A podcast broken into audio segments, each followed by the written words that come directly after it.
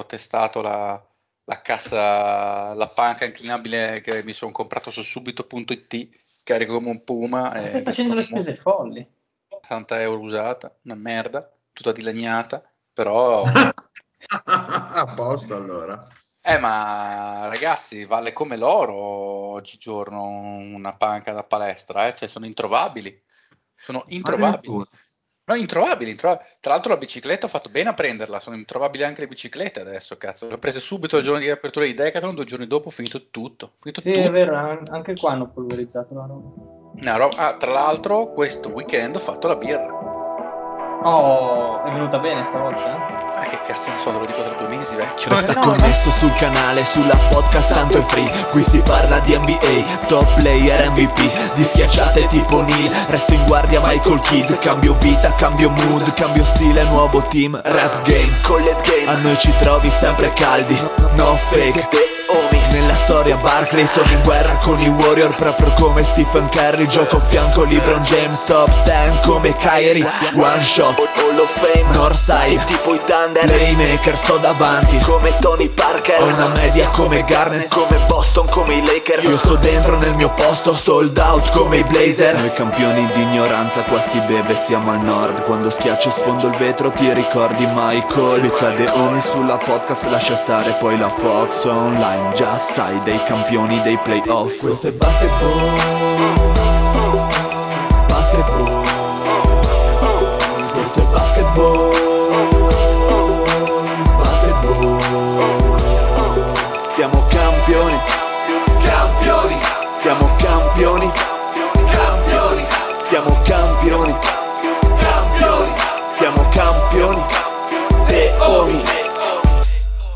Benvenuti a questa nuovissima puntata di The Homies. State ascoltando la voce del Dile con me il Marione. Buonasera a tutti, soprattutto a quelli che finito il lockdown si danno alla pazza gioia. Un saluto a Lorenzo. Lupus in. Buonas- bu- buonasera a tutti e come biasimare quelli che si danno la pazza gioia finito il lockdown. Un saluto al mio amico Simeone De Luca che porta adesso la verità e corregge i facinorosi che si divertono durante il lockdown. Il censore, Catone il censore. Buonasera, buonasera, buonasera a tutti, a giovani, piccini. Faccio un saluto assolutamente istituzionale, altrimenti il deal me lo taglia anche questa settimana. Tra l'altro, gran taglio settimana scorsa, lasciando poi due minuti dopo. Vabbè. Vabbè, dai, cosa avrà mai detto, eh? Ma, ma sì, bisogna lasciare un po' di emozione no, ai nostri ascoltatori. Se no, Vabbè, hai fatto il mix max, abbiamo capito. vabbè, chiaro, chiaro. Insomma, dite pasticcione, non è che si può così No, redimere. s- sono contento perché in questo 2020 così balordo almeno una certezza nella vita è necessaria e tu sei la certezza dei The Homies. Eh, siamo a posto, ragazzi. Allora, siete proprio buone mani. Eh. Allora, abbiamo come solito il bollettino dei caduti perché lo zio, lo zio non c'è, non è presente in puntata in quanto ha detto che è mostruoso. Mi ha mandato un messaggio, mi ha detto sono mostruoso. Ah, la verità è che se- facendo noi dei giochini stasera, anche stasera eh, aveva paura di arrivare come al solito fuori dai primi quattro. Ma tra l'altro ha detto sono mostruoso con eh, la voce alla stasera mi butto. sono mostruoso. Stasera mostruoso, stasera mostruoso. Grande. Mostruoso con te. Allora, abbiamo diversi giochini questa settimana, ragazzi. Eh, Siamo è un- carichi? È, è- è un Luna Park sta puntata. Ah, noi, noi ogni settimana siamo contenti quando non sentiamo notizie in merito alla riapertura della, dell'NBA, perché questi giochini andiamo avanti sei anni, rega. Perché noi, noi ci guazziamo. ci Cioè, guazziamo. presente è una ah, merda. Anche perché se, mh, se giocassero diremmo le stesse cose che dicono tutti e quindi non riusciremo a emergere per eh, quei caproni che siamo, quindi è meglio dimostrare l'incompetenza così. Eh, al- almeno due, proviamo a strappare due ghigne. Vai, con cosa partiamo? Con che giochino? Ma la cosa, la cosa, tra l'altro... Col dire.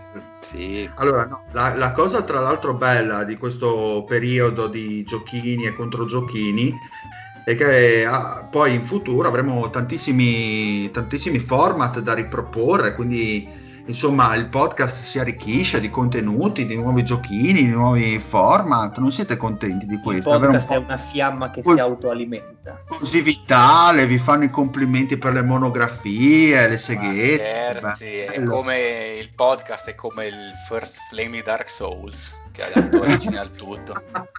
Tra l'altro mi, mi, hanno richiesto ancora la E Lorenzo è il nano furtivo. Ah, da, da, da, non giocatore non so cosa rispondere, lo prendo come un complimento. Eh, potrebbe non esserlo. Comunque Sempre Lorenzo... meglio che essere il nano di Manzano. Comunque Beh, quello, quello ah, no, Manzano i nostri ascoltatori vorrebbero sentire tantissime leggende su di lui. Beh, magari dai, facciamo una mezza promessa a fine puntata, ci racconti qualche aneddoto nuovo per gli ascoltatori. Dai. Dai, Al massimo il, il, il nostro Gwyn, il nostro signore della fiamma. A posto. Andiamo con citazione sui videogiochi come se non ci fosse un domani.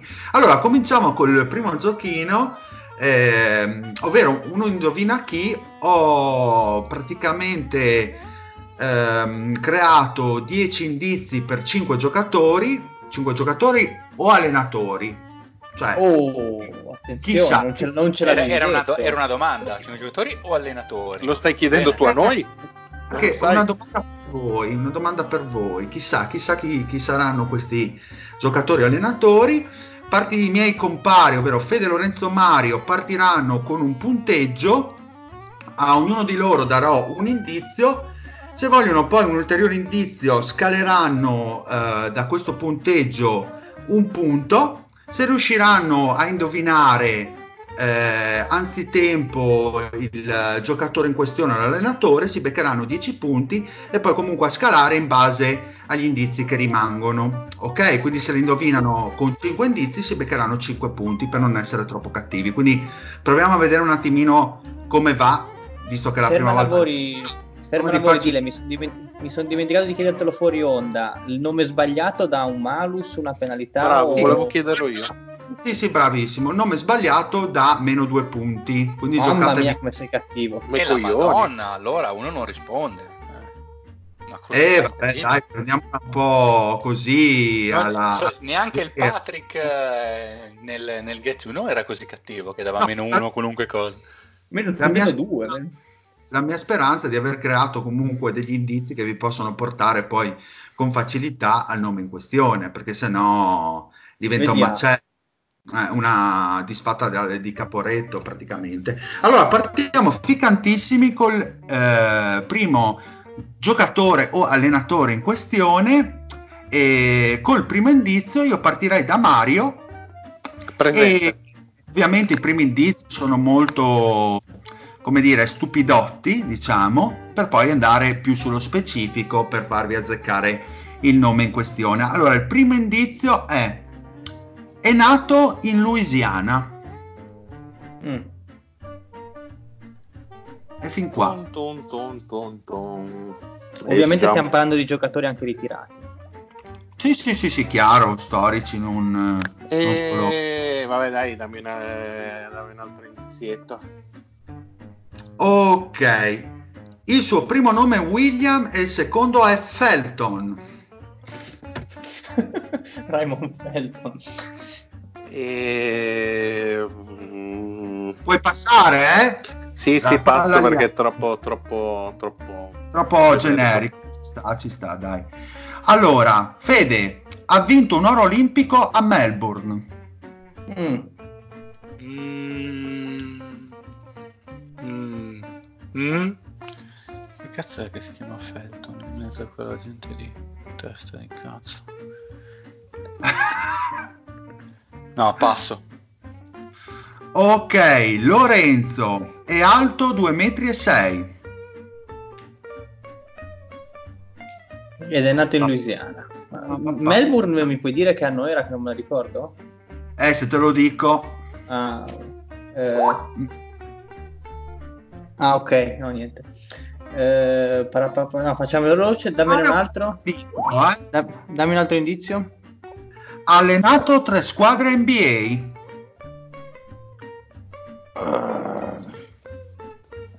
Passo. Ok, dopo ditemi voi se è troppo difficile. no, volete... vai sciolto, vai sciolto. No, no, ormai, or, piano ormai piano ce l'ho, ce l'ho, ce l'ho. In... È perché, perché, perché ci hai bollito col discorso del malus, quindi uno non vai. si butta. Ok. Non ha mai avuto in carriera Mario una statistica di tiro sopra il 50%? Urco. Eh...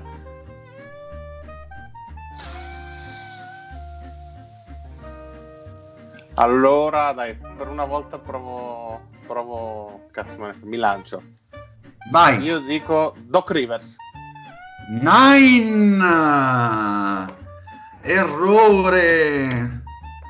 E vai. che carico che è, porca puttana. No, no. Sì, allora il punteggio da cui partivate era 20 punti, Mario a 17. Ok. Ma vabbè. Perché? Perché? Questo è un altro indizio, hai sbagliato nome, tre, mm, eh, ah, sono tre in meno. Va okay. bene. È tutto chiaro alla luce del sole. Sì, sì, Poi, sì, stiamo, pre- stiamo, prendendo ritmo, stiamo prendendo ritmo. Ok. Fede, nella sua prima stagione in NBA ha realizzato più di 20 rimbalzi di media. Nella sua prima stagione NBA? Alright. Scusa, ma hai detto 2000? Scusa, no, che... ah, prima no, è sì, è, è, sì, è sì del ah, 2000. Ah, porca troia, Felton, William e Chamberlain. No. Cazzo. Avrà fatto una stagione al 50%. Cioè. È vero, che scemo, mi ero di... avevo perso soltanto i 20 rimbalzi. Vado con Lorenzo, vuoi un altro indizio? Ti senti di avercelo in canna? Potrei avercelo in canna perché il Fede mi ha guidato con Chamberlain, però dimmene un altro è stato il primo giocatore di quattro che hanno raggiunto questo record, ovvero vincere un titolo NCAA e un titolo NBA in back-to-back. Eh, ah, Bill Russell pensavo. Se non è Bravissimo, proprio Bill Russell, grandioso. Se non è zuppa e pan bagnato. Ce l'avevo, ce l'avevo. In, in, quanti indizi ce l'abbiamo fatta? 90. Allora, eravate a io, io mi sono completamente dilaniato col fatto che pensavo a Sydney 2000. Eh, ma infatti io, io, io per quello ho chiesto l'anno di Melbourne, che mi ricordavo che erano vecchie, vecchie, vecchie. 56. Allora, vi do, vi do le, le, gli indizi con uh, i dati. Allora, ha vinto un oro olimpico a Melbourne nel 1956, allenato tre squadre NBA. Boston 66-69, Seattle 73-77, Kings 87-88 gli altri eh, indizi erano ha vinto 5 titoli MVP, il nono indizio era l'hanno scambiato per Morgan Freeman e Obama, il decimo era... e il decimo era All Defensive con i Celtics, quindi l'ultimo poi eh, doveva... Bill Russell. Oh. Michael Jordan. Ok, andiamo col secondo sconosciuto, secondo anonimo.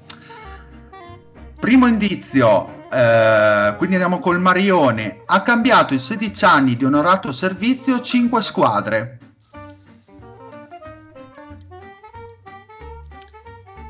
Mario in crisi mistica, perfetto. Pen, pen. Ok. Secondo indizio per il Fede, ha segnato in una stagione 18 punti di media, l'unica. Cioè, cioè ha fatto una stagione sola in vita sua? No, no 16. Solo una stagione con 18 punti di media. No, Intendi passo. come carerai? Come... Sì, esattamente. Passo, troppo... Troppo generico, ok. Sì, giusto. sì, ancora non ci sono. Lorenzo ha comprato una collana raffigurante un Gesù nero dalla modica cifra di 25.000 dollari. Non l'ha mai pagata al negozio dove l'ha ordinata. Giustamente. Beh, quello è il pat. ma dubito che il soggetto mm, passo, passo, passo, circolare, circolare. ok, una volta si è dipinto i capelli di biondo Mario, il nostro personaggio. Una volta si è dipinto i capelli di biondo Mario sembrava che stessi parlando di me. E non eh, ti permetterei mai colore, di dire una biondo cosa Mario. biondo Mario esatto. Una volta si... Io forse ce l'ho. I capelli. Uh... Mi ridici gli indizi fino adesso? Perché... Allora, ha cambiato in 16 anni di un dato servizio 5 squadre, ha segnato in una stagione 18 punti di media come Carerai, ha comprato una collana raffigurante un Gesù nero e non l'ha pagata, una volta si è dipinto i capelli di biondo. Ma io ho facoltà di chiedere indizi o era quello di default? Questo qua era quello di default. Se vuoi un indizio, meno un punto. Eh, dai, dammi un indizio che provo. Ok, ha tantissimi tatuaggi. Ricoperto, praticamente. Rodman? Nine! Che due coglioni. Anch'io volevo dire Rodman. Allora, una volta, continuiamo, altro che una volta, Rodman. continuiamo con il Fede. Dopo aver firmato un contratto particolarmente corposo, ha deciso di comprarsi un veicolo militare dalla modica cifra di 40, eh, 450.000 dollari. Mm. Questo è un buon indizio, eh, ragazzi. Eh, Eh. Saltazzo. Non posso, posso avere facoltà di chiedere un altro indizio chiedendo un- con un punto in meno. Esattamente. Dai, proviamo a prendere. È comparso in un video di Lil Wayne per un secondo. Sa- ma che cazzo, io lo odio, lo, lo- lo ucciderei Lil Wayne, non, non ho mai visto una sua roba. No, eh, prego Lorenzo. avanti, avanti, indizio. La sua quote nel yearbook scolastico è stato Get chicks or die trying. J.R. Smith. Alright, Vabbè, bravissimo. questo- cazzo, dovevo chiedere un altro indizio, questo era automatico. Tra l'altro Nix ha fatto 18, ha fatto 18 punti di media. Cos'era da questo uomo? Sì, no, es- sì, sì, è, stata la, sta- la stagio- è stata la stagione delle 54 vittorie dei Knicks, mi sa che ha fatto 18.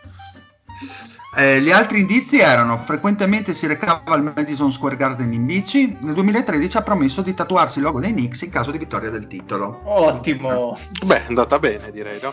Allora, ricapitoliamo la classifica. Fede a 17 punti, Lorenzo domina con 25, Mario invece fanalino di coda con 14. Quindi Mario stai Puoi, attento. puoi però. chiamarmi zietto.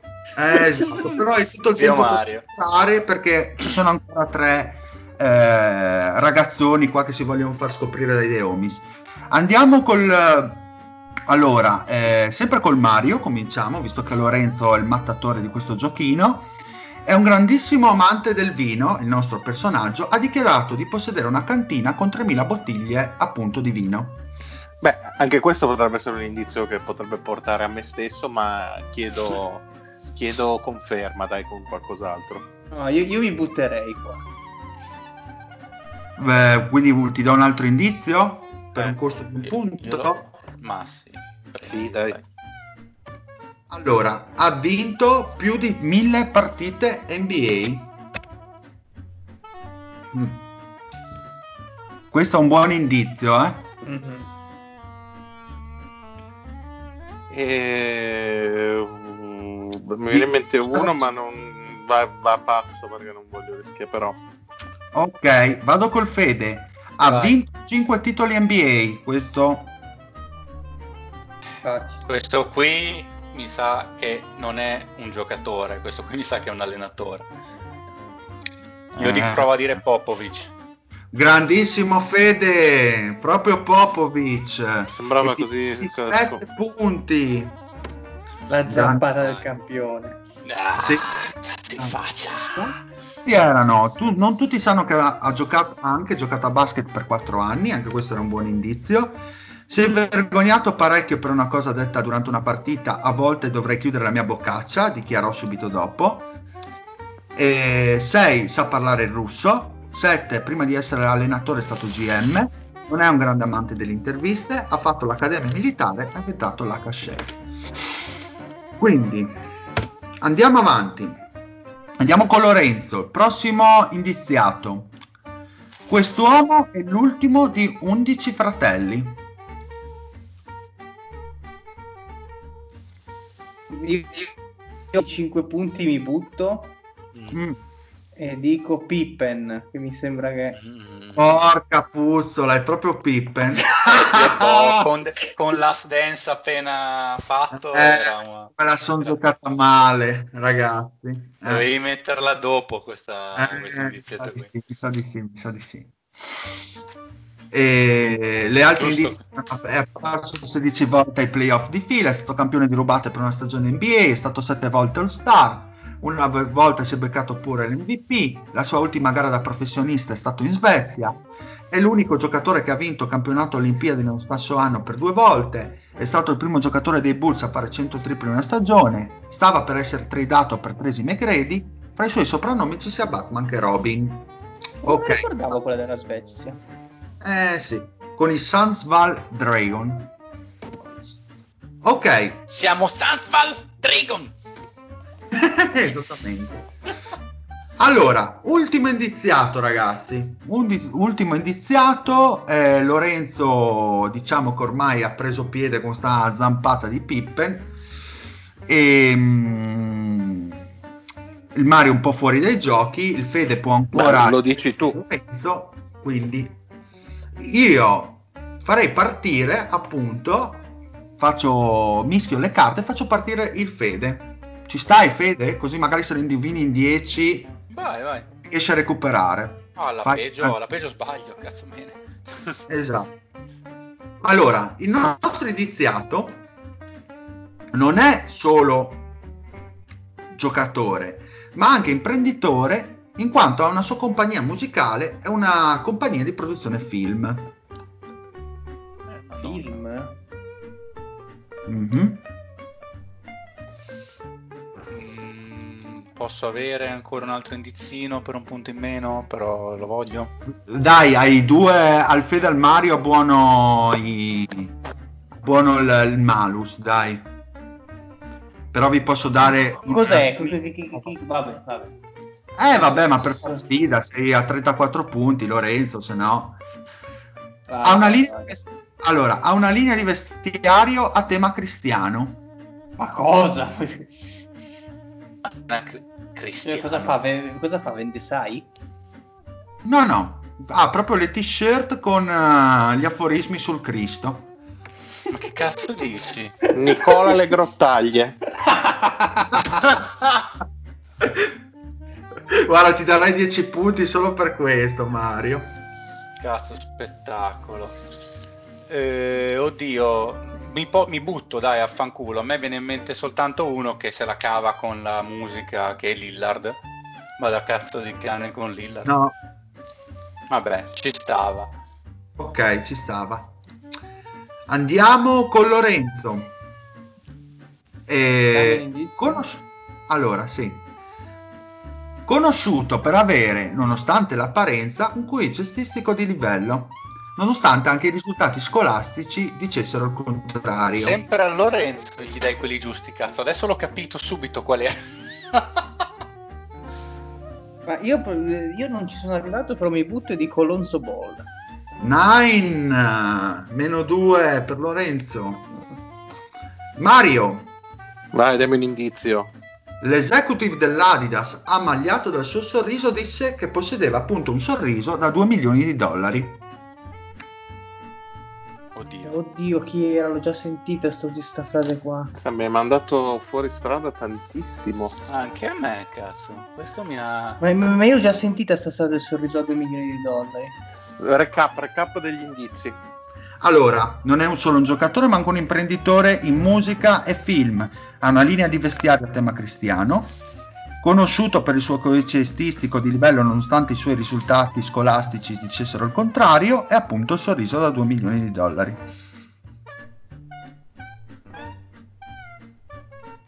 Guarda, non... ha gli occhiali? Mm, no. No, scherzavo, ma eh. no, no, no, no, non mi viene in mente neanche chi era il da dire. sempre. Sì, cioè, boh.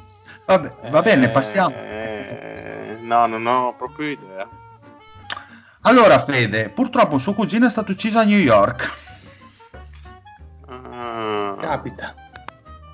Eh, capita, sì. Non lo so, posso. Uh, guarda, io mi ributto perché pensavo di averla capita prima quando hai parlato del QI mm. cestistico, poi mi hai tirato fuori strada bestia con la storia del, del sorriso, anche perché quello che ho presente io è un sorriso che secondo me fa un po' cagare, però ti dico Westbrook. Nine. Andiamo avanti con Lorenzo allora, giusto Vai. Fede? Un indizio. Sì, sì, sì, no. Eh... Ama... Sì, allora, provato. Lorenzo ama cantare e uno dei suoi film preferiti è Quei bravi ragazzi. Che film boh. Passo. Mario è stato, è stato beccato più volte con la droga. Mm, diciamo Beh, che non ristringe non è che il non campo. ristringe il campo, esatto. E, eh, si è fatto t- allora vi do, un, vi do un aiutino. Si è fatto tante volte e ha rischiato, è rischiato veramente grosso quella volta. E eh, vi ho dato un grande indizio. Eh. Ha rischiato bene, bene, bene. Uh, la Marodom. Bravissimo! Bello Lamar, bello Ma Lamar, come? Grande. Grande, non ci speravo. Cazzarola, 16 punti, eh, 3 punti. No, 16, a... 16 va benissimo. Comunque arrivava ai 29. Allora, recap della classifica finale che tanto io salvo ragazzi, così quando rifaremo questo giochino. Se vi è piaciuto, la tengo. Non è, vai, vai, vai. Non è un addio, un arrivederci. Quindi abbiamo Lorenzo a 32 punti, Fede a 20 punti e il Mario a 16. Però pensavo, potremmo fare una specie di Olimpiadi in cui facciamo un ranking in tre giochini, una roba del genere. Dovremmo. Un triathlon. Eh sì, qualcosa del genere. Beh, io farei il biathlon così chiediamo anche la vira. Beh, i miei amici fanno la Coppa del Mondo col trittico 3-7 briscola e scopone ed è un evento sentitissimo, non vedo perché non possiamo farlo noi. no, no, d'accordissimo. Beh, dalle, vicino alle tue parti le Olimpiadi di Scopone sono sempre andate fortissimo, anche se sono un po' fermate in sti mesi. No, mi dispiace solamente che ho sottovalutato quella storia di The Last Dance, ma non pensavo che fosse proprio così palese quella storia degli undici fratelli. Te l'ho beccato subito, ti ho sgammato. Sì, beh, potevi dire anche che aveva due persone in famiglia che erano tutte stronze. Bene ragazzi, andiamo avanti con il prossimo giochino. Vede si è meritato un altro taglio. no, no, bene, dai. No. Peccato, peccato. Allora, Così Fede... almeno cap- capiscono il titolo della puntata scorsa. Cosa... Esatto. Beh, questa, questa, questa, puntata invece si chiamerà È un Luna Park. Eh eh beh, eh beh, abbiamo una bellissima copertina. Eh, esatto. Fantastico, fantastico. Oh, se vuoi vado col prossimo giochino, quello che mi hai fatto io. Eh, siamo cazzo come i rivoluzionari messicani. cazzo. Hasta hasta la, la siempre. Hasta la figa, hasta la figa sempre. Esatto. Hasta allora, visto, visto che questo qui è un periodo in cui si fanno quintetti di ogni in ogni salsa e ogni metodologia possibile, facciamo classifiche, qualunque cosa, ci siamo inventati questa cosa qui.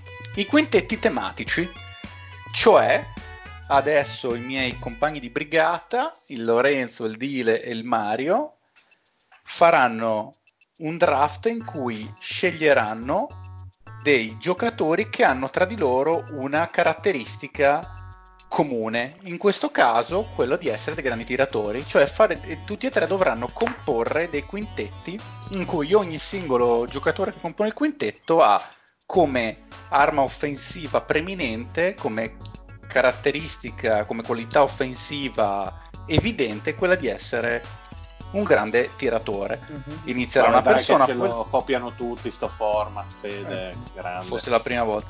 Eh... Eh.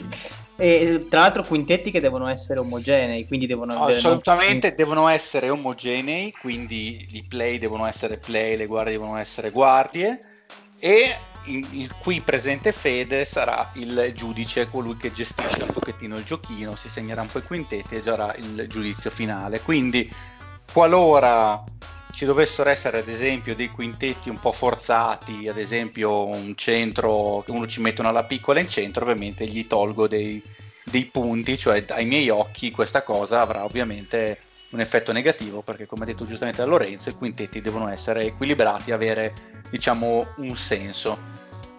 E come detto... Niente small ball niente, o, o quantomeno una small ball che ha senso, nel senso che gente che ha giocato effettivamente centro, può essere anche alto 1,80, però deve aver giocato centro nella sua carriera, deve essere listato come, come tale e deve essere comunque come arma offensiva preminentemente tiratore. Mm. Yes. Ora, eh, chiarissimo. L'ordine riesci, l'autogeneri? L'ordine a mio insindacabile giudizio è prima Lorenzo, poi Dile, poi Mario, per il semplice motivo che avevo fatto il file Excel, avevo messo prima Lorenzo, poi Dile, poi Mario, non ho voglia di cambiarlo, quindi siamo a posto così. Quindi io la prima scelta. La, top, la tua è la prima scelta, puoi scegliere qualunque sia, qualunque ruolo tu preferisca e poi gli altri ovviamente, ovviamente il giocatore che tu scegli poi non può essere preso dagli altri, quindi in corsa uno deve nel caso adeguare le proprie strategie. Quindi, essendomi piovuta dal cielo per la benevolenza del giudice, a cui manderò un gentile cadeau più avanti, con la prima scelta assoluta di questo primo draft di tiratori prendo Wardell Stephen Curry. Bene. Non mi piace più questo gioco. eh, chissà se è la scelta migliore. Ricordiamoci comunque che devono essere premiamente tiratori, però ovviamente poi quando uno va a guardare il quintetto eh si guarda com'è il quintetto con le capacità totali dei, dei giocatori. Esatto, esattamente. Quindi, quindi, ricordatevi questo e ovviamente il Fede guarderà pensando a come i giocatori giocano poi insieme, perché poi il quintetto non sono figurine, ma io cercherò di immaginarmeli su un campo da basket. Esattamente, quindi il deal va, entra in gamba tesa e dice Towns. È molto interessante. Mm. Eh sì. Tra l'altro, aspetta, eh, giocatori anche del passato, eh, volendo. Assolutamente, assolutamente. No, qualunque epoca voi vogliate, non ci sono sì, limiti. Allora, io, viste tutte le premesse che sta facendo il Fede, cambio un po' la mia strategia. E... Ovviamente adesso prenderò solo giocatori degli Houston Rockets per questa è un'ottima strategia perché il no. giudice è ovviamente è insindacabilmente corruttibile. no. Però a questo punto prenderò un giocatore che avevo in lista e, ed essendo lui due volte MVP direi che vado tranquillo sull'impatto globale sulla squadra e quindi dico Steve Nash. Ben fatta. Ben e, fatta. Anche... e ci piace, ci piace, ci piace. Cioè, potrebbe piacerci, ma chi lo sa. Eh, chi lo sa, giudice, chi lo sa.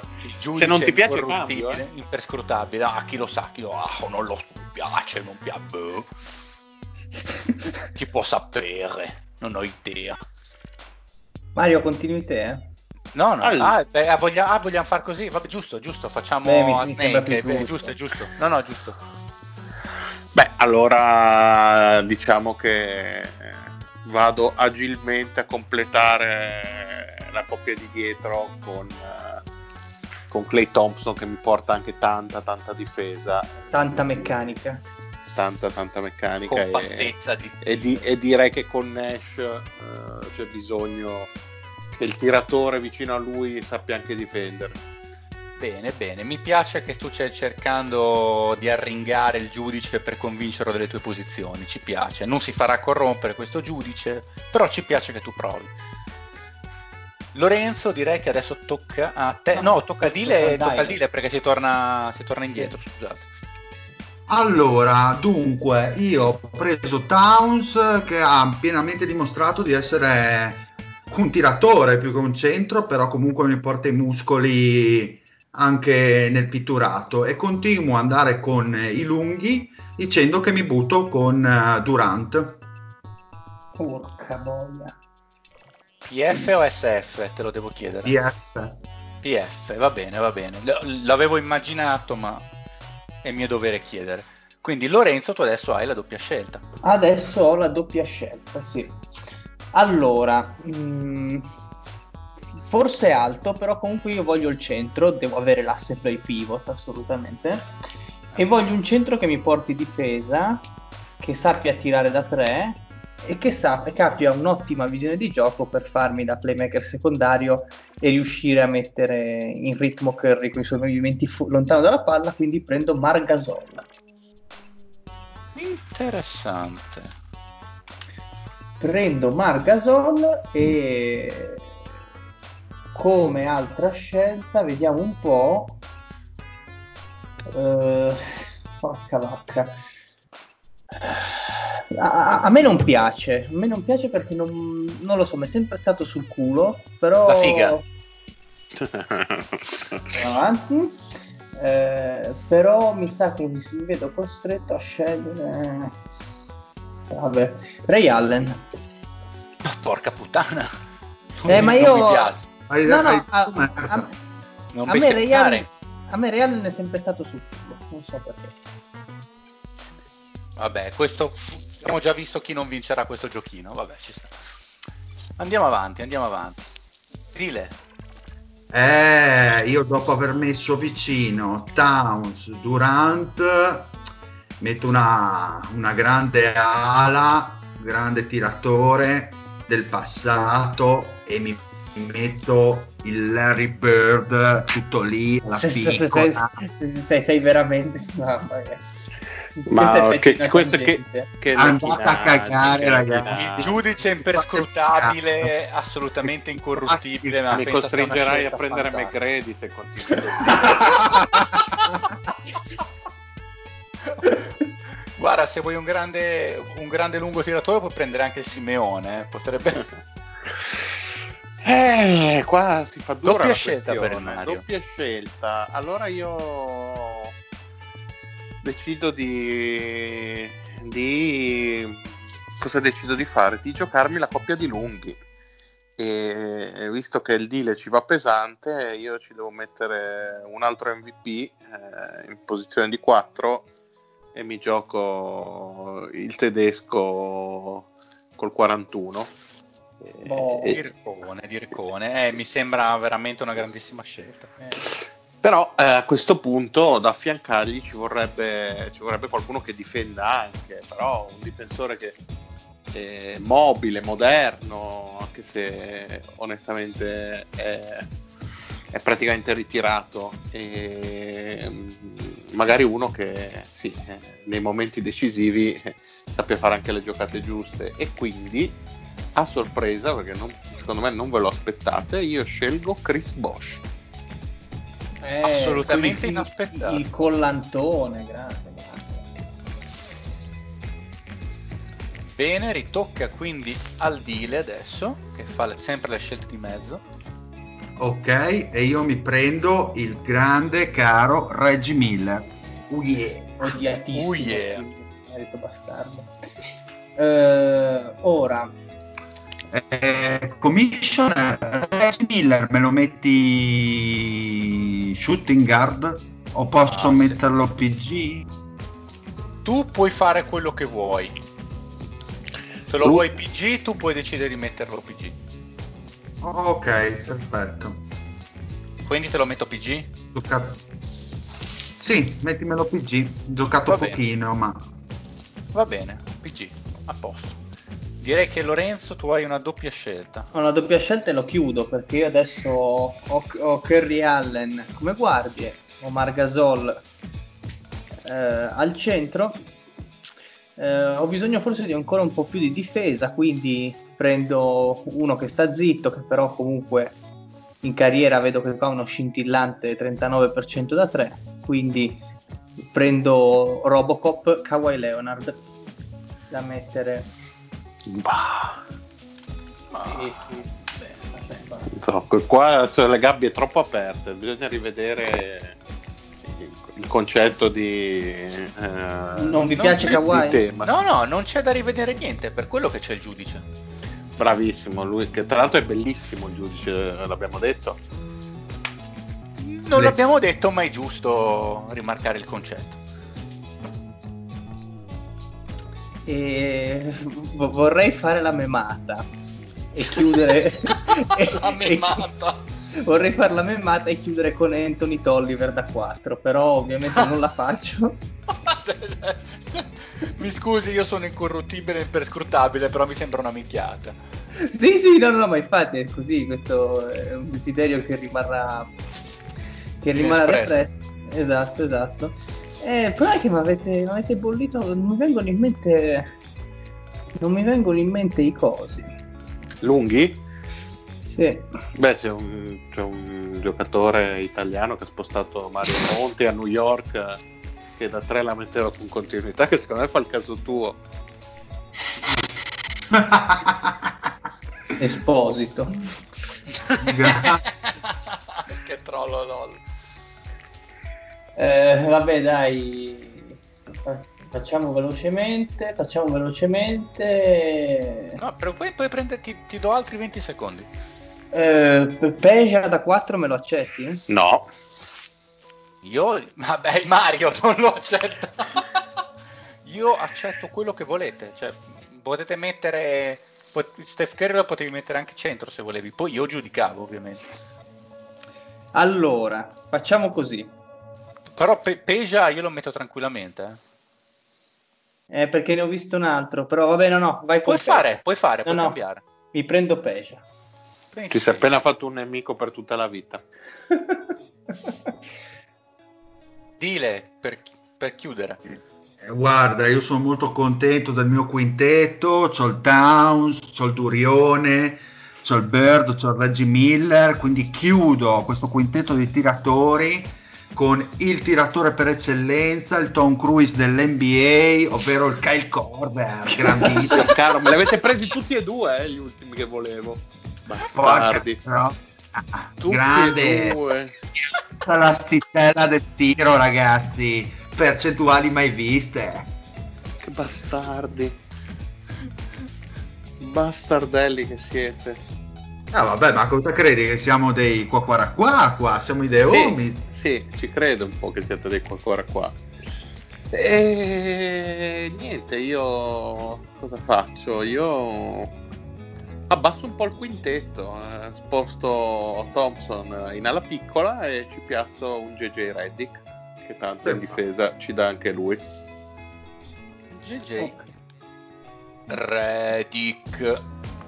Oh, yeah. Beh, dai, bene, quindi andiamo a ricapitolare i quintetti. Allora, il, eh, il Lorenzo ha Steph Curry, Ray Allen, Kawhi Leonard, Peja Stojakovic e Margasol. Fanno la media del tiri globali, ovvero prendere la media loro, delle loro percentuali, fare una percentuale così alla cazzo proprio di tutte. Eh, non ci ho assolutamente pensato, quindi non mi sono preparato nessuna cella per farlo, quindi non lo farò. Va, oh, quindi dile vaffanculo, questo è il concetto. No, no, beh, dire, se voglio di farlo al volo, fallo pure, io non lo farò mai. Nel senso che non lo farò mai, io abito in via Quadronno. No, in via Quadronno, io cioè, contare, prendo il mio abaco che è fatto con i neri impalati che ho trovato che spacciavano la roba sotto casa e ho fatto l'abaco con i neri impalati. So contare solo fino a 5 da buon fascista ma non vedo quale sia il problema. Il vaginone. Ah il vaginone spettacolo. Il Dile ha come quintetto Reggie Miller Kyle Corver Larry Bird, Kevin Durant e Carl Anthony Towns, mentre il Marione, vecchio cuore, con lo Steve Nash, JJ Reddick, Clay Thompson, Dirk Nowitzki e Chris Bosch. Allora, analizz- analizzando il quintetto probabilmente di eh, tiratori o meglio difensivi migliori potrebbe essere quello del Lorenzo gli do un attimo di minus per Kawhi che è fortissimo però secondo me è un po' meno tiratore nel senso stretto del termine rispetto, mm.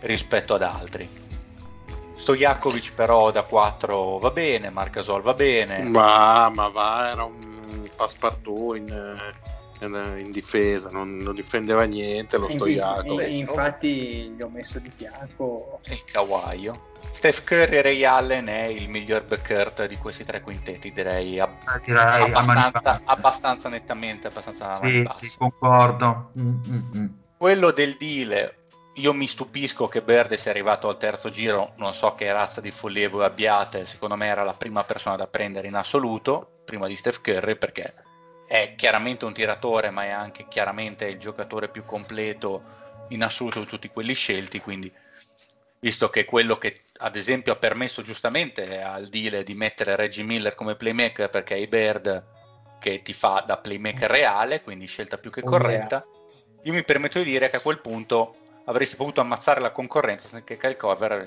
avessi, preso un Drazen Petrovic.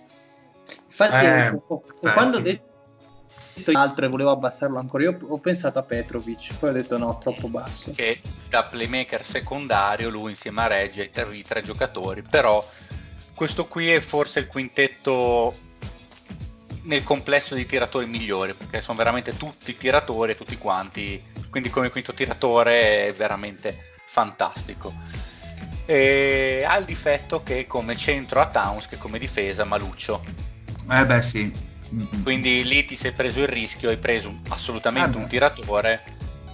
Bird è al suo prime, non era un cattivo difensore, però è chiaro che ad esempio Lorenzo dall'altra parte c'è Kawhi che prende un po' di minus perché è un po' più all around come stile di gioco offensivo, secondo me non è, io non lo vedo primariamente come un tiratore, si prende anche tanti jumper dal palleggio, lui è proprio un attaccante tutto tondo per come la vedo io però comunque grazie al fatto che da 3 tira bene si è salvato diciamo non è una scelta completamente errata.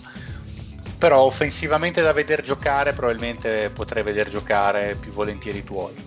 Il Marione Steve Nash da manuale JJ Reddick anche a lui visto che l'aveva passato il, il deal secondo me avrebbe dovuto aggiungere un po' di star power con, con Drazen. Clay Thompson glielo passo da, dalla piccola, perché comunque l'altezza per giocare alla piccola ce l'ha. Mi piace molto la scelta di Chris Bosch. Chiaro che a livello all time rischia di essere un pochettino leggerino, ti apre il campo, però contro altri giocatori può fare un pochettino di fatica. Dirk invece, anche lì, secondo me era da scegliere prima, perché quando è arrivato ho detto cazzo, eh, Era... Considerando poi che i quattro non sono così tanti, quattro tiratori esatto, adesso che esatto. mi in mente.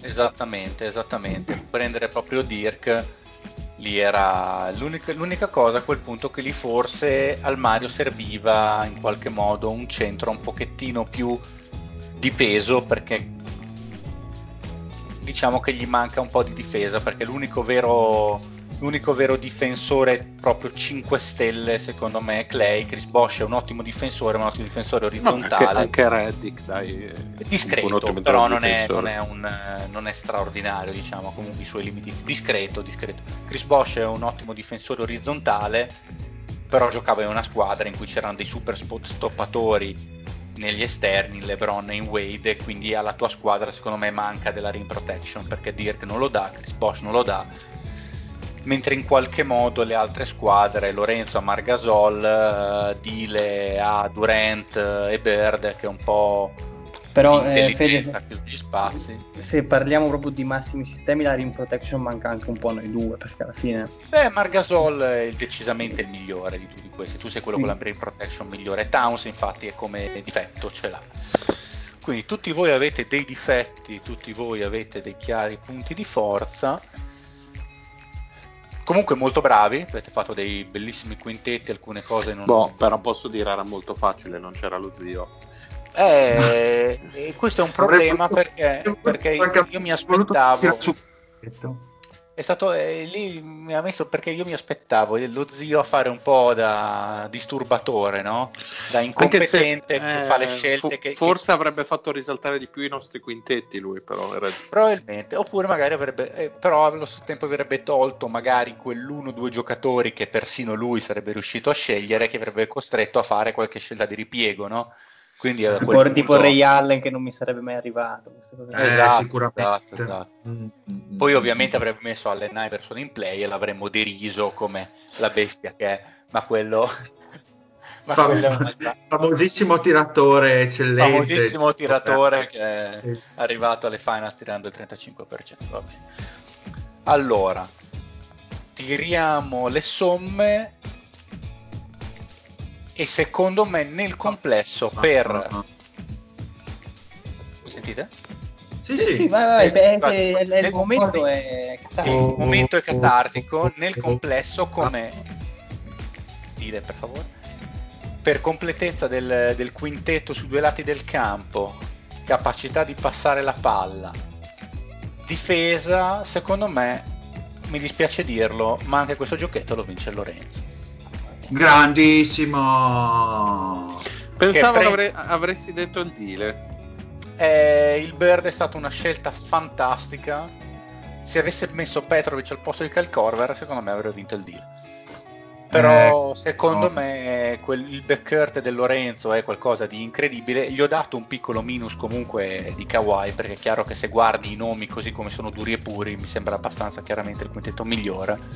Però abbiamo detto di tiratori e Kawhi è un po' più all around. Però Margasol come playmaker secondario con Steph Curry che fa il ball handler e Ray Allen che ricordiamoci che a Seattle comunque era un trattatore della palla eccellente.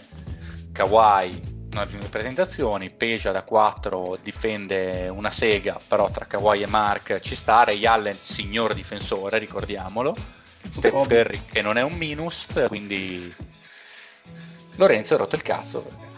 Eh, ti manderò l'Iban eh, poi dopo, cioè mandami l'Iban dopo. Va bene, va bene, sarà fatto, anche perché ho bisogno, ho speso un bordello per fare la birra. Grandissimo.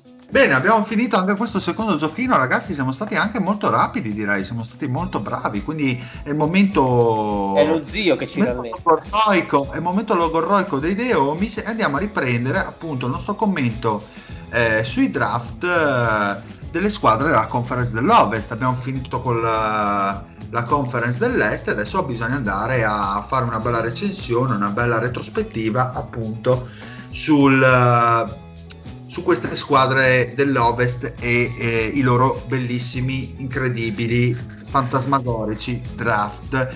Eh, le stagioni prese in esame sono, ricordo ai nostri ascoltatori, 2011-2015.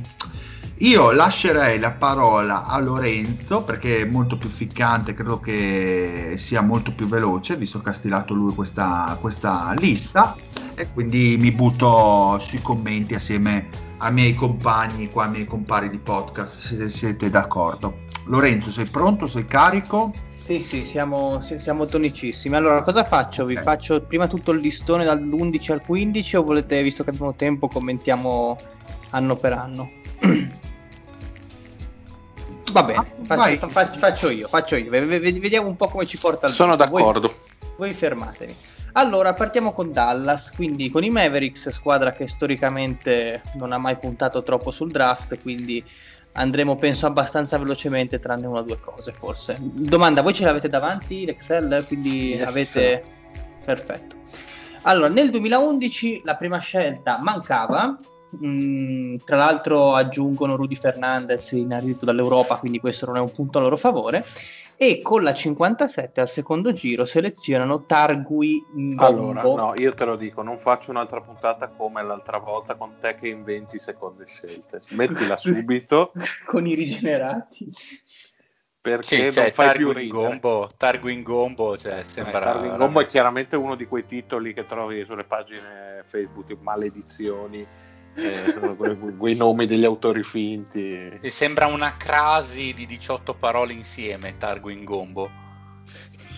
Tipo temeno ta- e poi ti sgombro, una roba del genere. Comunque, pick talmente considerata che il quale danno un, un DPU, ma non c'è nessun commento, non c'è nessuna comparison, niente, n- nulla di, nulla di interessante. Andiamo al 2012 dove magari qualcosa possiamo trovare. Abbiamo una pick che è arrivata dai Cleveland Cavaliers in seguito a uno scambio in cui eh, Kellen Azibuki va in Ohio e i Mavericks tramite altri giri prendono appunto questa 17 che convertono in Tyler Zeller quindi andarsi a prendere Tyler Zeller boh. con la 24 poi un, un maledetto bastardo, non so voi, c'è cioè, proprio un altro che è insopportabile. Come, come la... Jared Cunningham, grandissima guardia, eh. grandissimo livello. Esatto. Eh, tra l'altro non stavo leggendo. Ah, ecco, che, tra l'altro era l'anno in cui eh, Dallas sembra avesse preso Deron Williams, era quegli anni lì e quindi lo vedevano come un, un backcourt molto ficcante, Deron Williams e, Jar- sì, e Jared Cunningham. Beh, beh io me lo ricordo in Happy Days mi è sempre fatto molto ridere. Beh, veramente sì. Mi sarei fatto sua sorella, ti dirò, all'epoca. Beh, sì, Alla... sì. Alla 33 Bernard James, descritto come un centro difensivo molto educato, come direbbe il Fede, e alla 34 forse, forse la scelta più interessante un po' di tutto, di tutto, il quinquennio, di tutto il lustro, Jay Crowder, che comunque a Dallas prima e a Boston poi qualcosa ha fatto vedere. Sì, sì, dai, ci sta. Passiamo al 2013, il 2013 fu l'anno, del, fu l'anno dello scambio con i Boston Celtics, praticamente i Mavericks selezionano Kelly Olinick e lo spediscono nel Massachusetts a Boston per prendere eh, con la 18 Nogueira che poi prenderà altre strade, andrà, andrà a Toronto e una, e una seconda. Nel frattempo però con la 18 non perdono l'occasione di chiamare eh, il, il, piccoletto, un altro, un altro insopportabile. Dallas ha la capacità di... No, e, e porta, porta rispetto per il recordman della, per singoli punti in una partita di Eurolega. Eh? Ah beh, vabbè, Ubi Maior allora mi, mi cospargo il capo di cenere. E con la 43, sempre al secondo giro, Ricky Ledo, che se volete commentarla, se no andiamo Anche avanti. questo è in tour con uh, Luis Fonsi, insieme a quello... No, con quello dell'altra settimana che non mi ricordo il nome, sì, sì. faceva il tour estivo. Nel 2014, okay. nel 2014 scelta interlocutoria con Mitch McGarry alla 21, anche qua non, non penso ci sia qualcosa da aggiungere. Uh, stavo guardando quali danno un B meno, ma nulla di... Eh, ma Mitch McGarry ma, sembrava ma sa- una buona scelta. ma tempo, sarà no... il gruppo sanguigno forse? Allora, qua un, eh, un, lungo, un lungo schillato, nulla di... con dei problemi, però qua esprimono giudizi sugli infortuni, eh, sugli infortuni alla schiena che aveva avuto ah, in NCAA. Scusate, ma um, disclaimer, Mitch McGarry non è, non è andato a OKC? Perché a Dallas? Era andato poi a OKC che, che, che, poi ha giocato due anni e ha avuto problemi di droga, tra l'altro, McGarry, se non mi ricordo male. Questo onestamente me non me la ricordo. Sì, sì, si è diventato morale con, con la droga ed era un bel prospetto, tra l'altro, come centro, visto.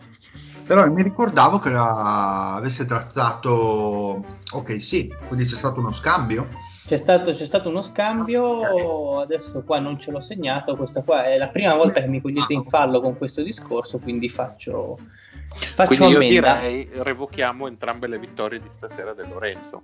Sì, sì, guarda. Vado a prendere, adesso non per fare la pigna in culo, perché non lo so, non lo sapete bene. No, no, fai, fai, intanto io, noi andiamo avanti che allora, ce l'ho so che il 2015. Avevano, aveva preso Mitch McGarry sta- eh, era stato preso da OKC, probabilmente la scelta ventunesima era di Dallas, ma c'è stato uno scambio in mezzo. Prima, perché la scelta proprio è stata fatta dai Thunder. Sì, potrei aver fatto casino, aspetta, adesso ti vado a vedere. Adesso ti controllo anche velocemente, giusto per sì, non va... Ma è l'ebbrezza della vittoria che l'ha fatto un po'. Eh, era... oh, fatto... Mi, mi sono son un po' adagiato sugli allori. Dai, noi ti eh, corrigeremo. Eh, il deal sul draft si ficca un sacco. Le, delle altre cose non, non capisco c'è niente, ma eccolo qua. Bast- allora, praticamente questa scelta di Dallas inizialmente viene scambiata ai Lakers per la Marodom.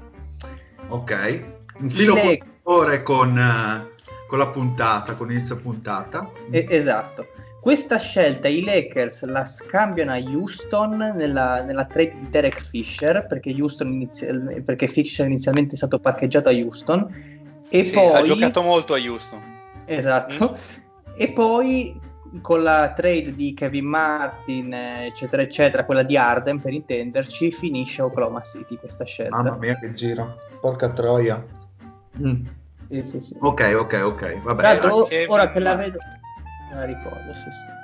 Ok, dai, quindi non avevano An- scelte pace, insomma, dai. Esatto. Andiamo al 2015 perché manca anche una seconda, nel 2014. Nel 2015 abbiamo con la 21 Justin Anderson che ha fatto grandissima comparsata in NBA, un buon tiratore. Oh, io, io, ci credevo un botto a Justin Anderson, onestamente, eh, dalla panca. Lo vedevo con una bella pick, invece cioè, lo vedevo, boh, era un po' undersized. Eh, giocava a power forward al college, poi non mi ricordo il ruolo, ne aveva un tiro costruito, ma eh, comunque sembrava potesse dare anche a livello NBA. Lo vedevo abbastanza come una la piccola di rotazione perché poi l'hanno provato il power forward, ma pochissimo. Dovrei andare a vedere reference. E sì, qua, lo, poi... qua lo danno come il nuovo la Marcus Aldridge, però va bene, va benissimo. Va bene, va bene. E con la 52 per la gioia del Mario abbiamo un altro rigenerato dall'India con furore, Satnam Singh Bahamara. Sì, Io sono abbastanza sicuro che se lo, lo legge, no, se lo legge al contrario esce un demonio dal tuo specchio. Esce la belva. No, beh, ma che ragazzi, i tempi erano duri per Dalsim dopo che Street Fighter ha smesso di uscire e si è dovuto riciclare giocatore NBA. È diventato... Eh, però aveva, ah, aveva sì. un'apertura all'area non indifferente, cioè eh, cazzo, un wingspan sì, eccezionale. Il Dalsim sì, grande. Spettacolo. Boh, comunque questo draft è immondizia eh, di, di, Dallas, è eh? sempre scelta del cazzo. Beh, ma secondo me c'è poco da commentare su Dallas. Non, come diceva bene, come premessa Lorenzo, non ci hanno mai puntato perché Cuban ha sempre cercato di tenere la squadra su alti livelli con giocatori più pronti, quindi il draft eh, solo negli, diciamo, con Doncic recentemente è stata la loro via per cercare la ricostruzione. Loro soprattutto durante tutto il periodo novizi, hanno sempre cercato di portare eh, giocatori più pronti possibili tenendo il core, che infatti poi comunque ha portato al titolo. E quindi secondo me le scelte è un SV perché sì, c'è sì. poco da dire. Beh, quella di Crowder, l'intuizione di Crowder ci sta. Che è una cosa un po', cioè nel senso, mi sembra che mh, Cuban eh, quando s- sa o al sentore che possa prendersi un giocatore proprio di franchigia va proprio come un, un fulmine sul draft e Doncic nella riprova. E nel resto veramente non costruisce eh, appunto dal draft ma era un, una delle sue dichiarazioni che insomma il draft è una scienza inesatta ovviamente lo sappiamo ne siamo pienamente consapevoli e quindi prefer- preferiva eh, avere giocatori già pronti perché sai, sai già quello che ti possono o non possono darti. Dile se riesci a tenerti aperte le schede dei 5 draft dei listoni, così vediamo anche che cosa hanno passato le squadre per scegliere sì, i mostri, sì. perché io se no ne devo tenere, ne devo tenere aperte boh, migliaia. Qua, qua come commento abbastanza eh, incredibile, cioè non puoi fare nessun commento, come ha detto prima il Mario. No, no, no, ma Andiamo avanti, andiamo avanti. Per una volta che abbiamo poco da dire, sfruttiamo. Mi sto aprendo tutte le, le pagine. Vai, vai, vai, vai. Allora, andiamo in Colorado con Denver. Denver nel 2011 aveva due scelte, la propria, la numero 22, trasformata in Kenneth Farid, direi molto bene per la sua permanenza a Denver, un po' meno per il proseguo della sua carriera, e la 26 arrivata dai Mavericks per una trade a 3 che vedeva coinvolti eh, Raymond Felton e Andre Miller. Comunque adesso non andiamo nel dettaglio. Se non... Scusa Lorenzo se ti interrompo gamba attesa. Sì. Posso dire che col seno di poi la scelta di Farid è una croce non da poco, visto che c'è sempre l'onnipresente Jimmy Butler. Oh, non so cosa ne pensate, lo, lo, lo perdoniamo per il solito, se, il solito discorso di Jimmy no, Butler? È, è un'ottima scelta, fare, cioè, ah, se, se sì. facciamo questo discorso per Jimmy Butler per tutti, eh. cioè, Jimmy Butler è uno e a quel punto... Più cioè... che altro per quella squadra lì, che era una squadra molto di gruppo, così gli serviva giusto il super difensore e il super rimbalzista. Perché comunque Poi... era da Denver che usciva da Carmelo e aveva un sacco di giocatori buoni, ecco. Beh, per, soprattutto i primi anni da Farid in quel sistema l'hanno fatto venire fuori sì. alla grande, c'era proprio perfetto. Quindi era una scelta funzionale.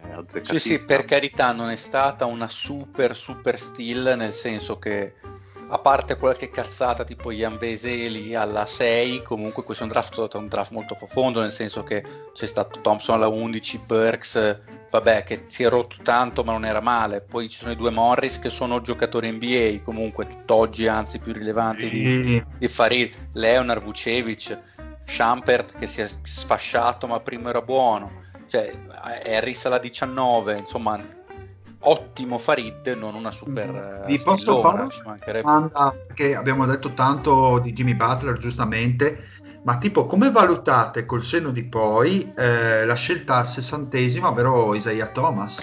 Fantastica. cioè, fantastica, spiegami però. No, Avresti eh, scelto col senno di poi? Beh, ma ne parliamo quando ne parliamo. Giusto, giusto, giusto, giusto, giusto. Ok, ok, ok, ok, scusate. Non voglio fare spoiler o casini. Ok, eh, con la, la New Wave dicevamo... che prende il potere. Eh, vabbè. Sono in minoranza, devo, devo subire. in un angolino. Esatto. Con la, 20, con la 26 dicevamo scelta arrivata da Dallas che tra l'altro era l'anno che, che fece le finals, quindi era una scelta molto alta. Jordan Hamilton e con la 56 un conterraneo di Masai, che Masai era GM di, di Denver in quel periodo, quindi fece, fece, la scelta in amicizia, però lo farei dire al Mario, che mi sembra allora, molto... sì, con la 56 eh, è il momento di Chukudu Gibiere Bim Bum Bam. eh, esatto, soprannominato locale. Soprannominato Ciuciu. Andiamo avanti col 2012, visto che non penso che ci fermeremo su Ciu di BDR. Nel 2012 abbiamo una scelta simpatica perché alla 20 abbiamo, abbiamo Fournier, quindi il, il Never F- Google. Sì, f- f- francese e simpatico nella stessa frase, però mai più. Eh. Sì, no, vabbè, così una scelta Vabbè, e eh, due scelte al secondo giro con alla 38 Quincy Miller e alla 50 Grande Quincy Miller, grandissimo, rispetto. E alla 50, sempre per, per non farci mancare niente, IZ Turkil Maz. Quindi diciamo che l'Overs ci regala un pochino più gioia per quanto riguarda i nomi esotici. Eh, I nomi esotici, esatto, i nomi succosi. Passiamo al 2013 dove magari ci si potrebbe soffermare un po' di più perché qua abbiamo un, un, un turning point, una sliding door abbastanza interessante perché con la 27 i nostri amati Nuggets eh, avrebbero selezionato in teoria Rudy Gobert. Rudy Gobert che viene eh, tradato aiuta per la numero 46, per la scelta numero 46 di quel draft e le famose cash, cash consideration scelta qua... numero 46 convertita in Eric Green. Sì, che non ho mai visto un campo NBA praticamente. Eh, ma perché il vero francese forte l'hanno preso comunque dopo. No, l'avevano preso prima con, con Evan. Ah, no, è vero, è vero, perché alla 55 leggo Jeffrey Loverne. Tra l'altro Loverne se lo andarono a prendere scambiando Costa Cufos per, per, questa, per questa seconda. Se volete sapere qualcosa di più di Eric Green, colui che verrà ricordato per aver sostituito Gobert, a quanto pare era il, il leader per, per, punti segnati a partita della nazione nel, nel 2012. Alcuni lo ve- vedevano sprazzi di talento da primo giro, comunque viene definita una value pick per, per, il punto in cui, per il punto in cui l'hanno preso. Un giocatore senza debolezze, veloce, combo guard, che si fitta pienamente nel gioco up tempo dei Nuggets. Qualcosa da dire? Ma eh, di, fa... di, che nazione stavi parlando quando dicevi che era il primo marcatore della nazione? Ah, qua quando dicono nation penso si riferiscano alla loro, forse al Canada, non ho idea. Non sì, valutazione dopo due mesi, ho sfonnato tutto fratelli, ho sbattuto contro il muro fratelli. Doveva andare così. Ah, ah, Doveva andare così. 17-27 World Star eh, dopo due mesi. Comunque Eric Green, uomo di assoluto livello che poi alla fine giocò nel 2016 a Utah, giusto così eh, do l'informazione a spot, e uomo da grande palmarès, dicevo perché ha vinto una Supercoppa italiana con, la, con Siena una Coppa di Turchia col Fenerbahce e una Coppa spagnola col Valencia, quindi direi che il talento ce l'aveva. Un vincente. Ma... Un vincente, un vincente. Un vincente. Andiamo al 2014 dove Denver fa, fa, il jackpot, onestamente perché... Porca miseria. perché... che draft.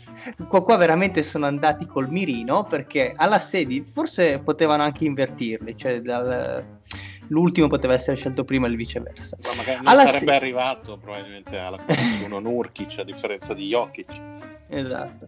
Abbiamo alla 16 Nurkic arrivato con la trade per McDermott, per McDermott cioè eh, Denver scende per, per far scegliere eh, il McDermott di cui abbiamo già parlato che era richiestissimo in quel draft. Alla 19 Gary Harris e alla 41 Nicolone Jokic. L'unica bene. cosa che secondo me hanno sbagliato è che potevano prendersi anche Caboclo, quindi avrebbero veramente fatto il grande jackpot, secondo me. Dovevano dar via qualcuno per prendersi Caboclo.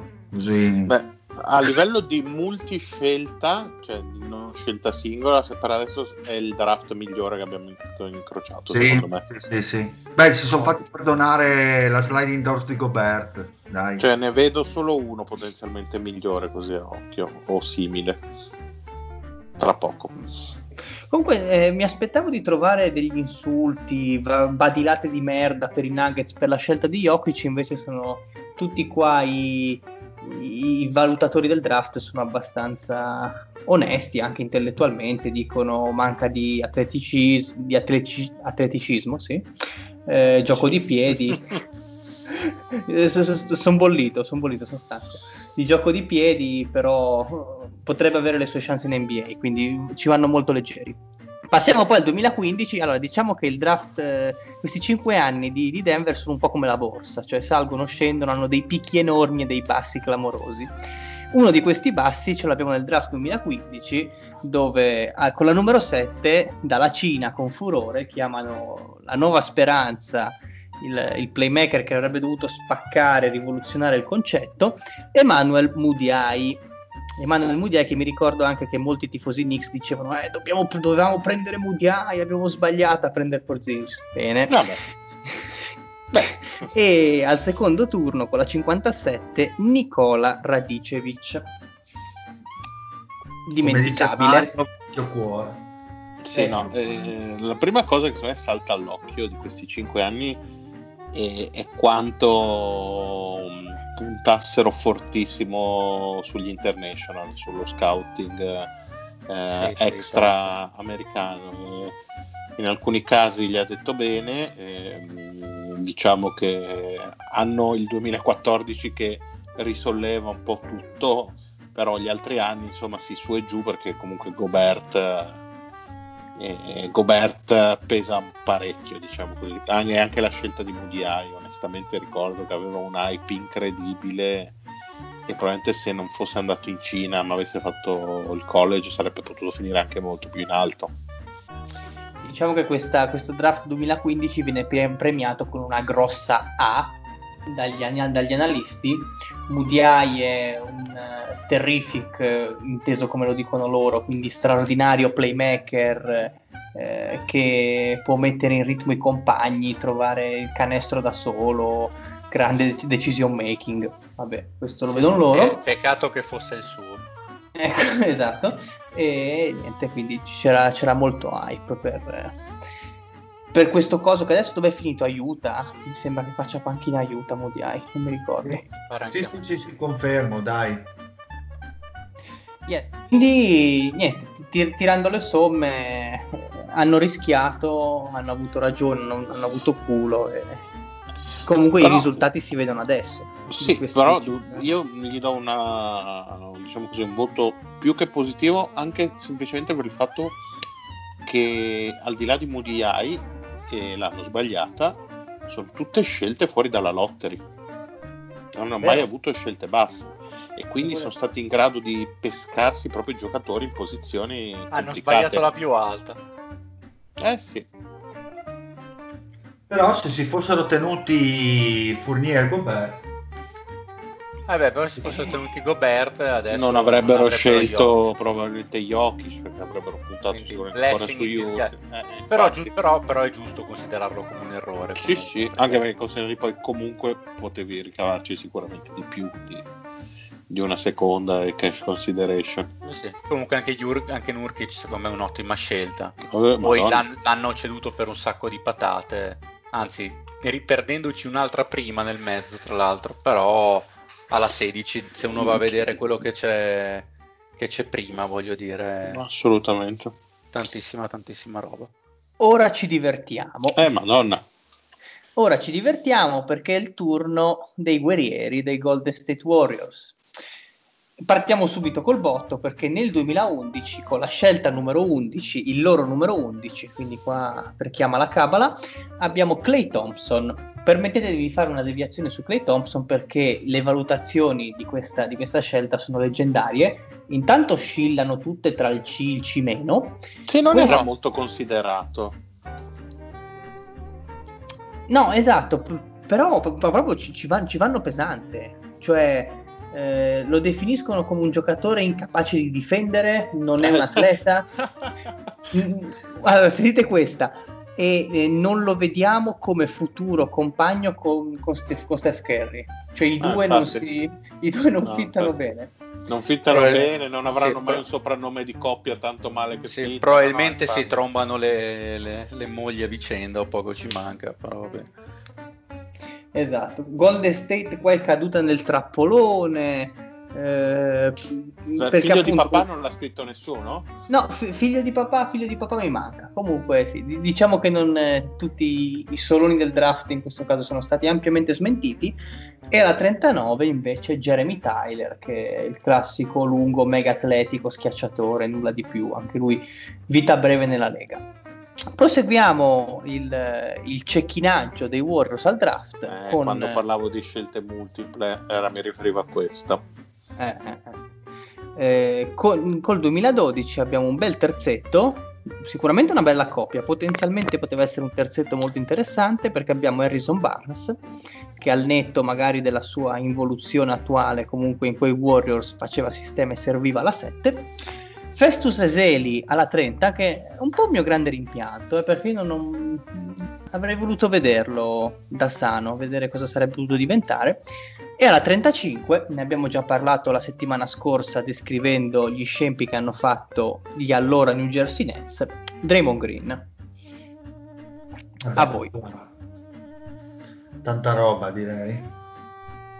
Tra l'altro la scelta di Eseli, la 30, se la andarono a prendere perché era la scelta degli Spurs e la ottennero spedendo Richard Jefferson eh, a San Antonio e TJ Ford. Per me è un draft eh, pazzesco anche col senno di poi perché comunque al di là che eh, Zeli sia durato pochissimo e ci riponevano diverse speranze eh, Barnes e Green, cioè Barnes per il primo titolo comunque è stato importante, eh, Green che ve lo dico a fare, quindi per me meglio di così era impossibile. Vabbè, questo fare. è un, è un 9,5 come draft. Eh, sì, sì, sì. Cioè, nel senso che ta- anche la scelta di Barnes è assolutamente corretta, tra l'altro. Perché, perché ripeto, perché... andava a sposarsi benissimo con, sì, sì, con altri due esterni che aveva. Ha un po' deluso nel complesso, ma in realtà l'anno prima era dato a- alla era arrivato in NCAA pensando che sarebbe andata alla 1, poi aveva perso un pochettino di, di, posizione, era rimasto inaspettatamente un anno in più in NCAA e poi alla fine del secondo in NCAA aveva un po' deluso, è arrivata alla 7, però alla fine alla 8 c'è Terence Ross, no, alla 9 Drummond, ma vabbè quello lì è stato abbastanza inaspettato. Vabbè, io mi ricordo che Barnes al tempo dell'università era insopportabile a North Carolina perché era il classico diciamo così, sborone, nel senso mh, consapevole di essere più forte degli altri sì, e sì. se la tirava parecchio e secondo me il fatto di essere sceso così gli ha fatto molto bene perché è entrato in NBA con molta più umiltà e soprattutto è entrato nell'ottica di far parte di una squadra perché di lui si diceva che appunto era un realizzatore, un, uno scorer, un giocatore che tendeva anche a fermare il pallone, un accentratore e invece è diventato il collante perfetto uh, per quei primi Warriors. Sì, dopo diciamo che ha un po' preso piede quella valutazione lì, ma ovviamente rende le squadre dove... Vabbè, ma Dallas sostanzialmente Dallas, doveva far quello. Sì. Lo sì, pagavano sì, per far quello e anche... Sì, sì, sì, ti, direi, ti, dirò, anche da noi non, non, è che sta giocando male, anzi, è no. ovviamente over, overpaid leggermente, ma noi onestamente adesso cioè, di meglio non potevamo avere tutto sommato, quindi è chiaro che probabilmente quei soldi, sì, forse per Bogdanovic sarebbero serviti, serviranno, ma avere, avere um, Barnes o avere Bogdanovic tutto sommato ci cambia relativamente, non è che cambia le fortune della nostra franchigia, quindi, quindi va bene così, non, non mi dispiace. Sì, manca sempre un pezzo. Eh, più di uno, diciamo, ecco, sì. eh, eh, eh, no, no, no, ma ci sta il tuo ragionamento. Poi per il ruolo eh, a noi serve più Barnes che, che, che Bogdanovic, perché comunque c'è Hilda che gioca da guardia e quindi un'ala atletica che possa anche difendere, giocare più posizioni anche da 4 volendo, è, è più funzionale. Quindi tutto sommato non, non, non ho grossi rimpianti. Non credo. Bene, bene. Dimmi, dile. No, non pensi che possano trovare qualcosa sul mercato che possa sostituire Bans? Non mi viene in mente niente. Eh, eh quello è il problema. Eh, cosa scambi? Chi è che ti fa fare un salto di qualità? Eh, io, no, capisco che ti prepari anche psicologicamente per l'abbandono di Bogdanovic e ci sta, però io preferirei avere Bogdanovic come sesto uomo eh, in una squadra che può arrivare ai playoff e fare un percorso eh, negli anni piuttosto che avere un Harrison Barnes titolare. Eh, ma però... il problema è che ah. se se ne va Barnes sei veramente senza ali piccole mm-hmm. devi andare sul mercato a trovare qualcosa e col contratto che ha è praticamente impossibile eh, ricavare un buon giocatore perché eh, dovresti accollarti dei contratti che te li raccomando quindi a questo punto ribadisco a malincuore se la scelta deve essere quella eh, Bogdanovic è meno utile per quanto sia più forte probabilmente e faccia più cose Bene, bene, bene. Ah, diciamo che negli anni successivi non c'è stato tutto questo succo perché i Warriors avevano posto le basi per i loro 15 nel 12. Quindi abbiamo nel 13 con la 30 Nemanja Nedovic, dimenticabile. Nel 14 Peccato che ci credevo in Nedovic un pochettino. Eh.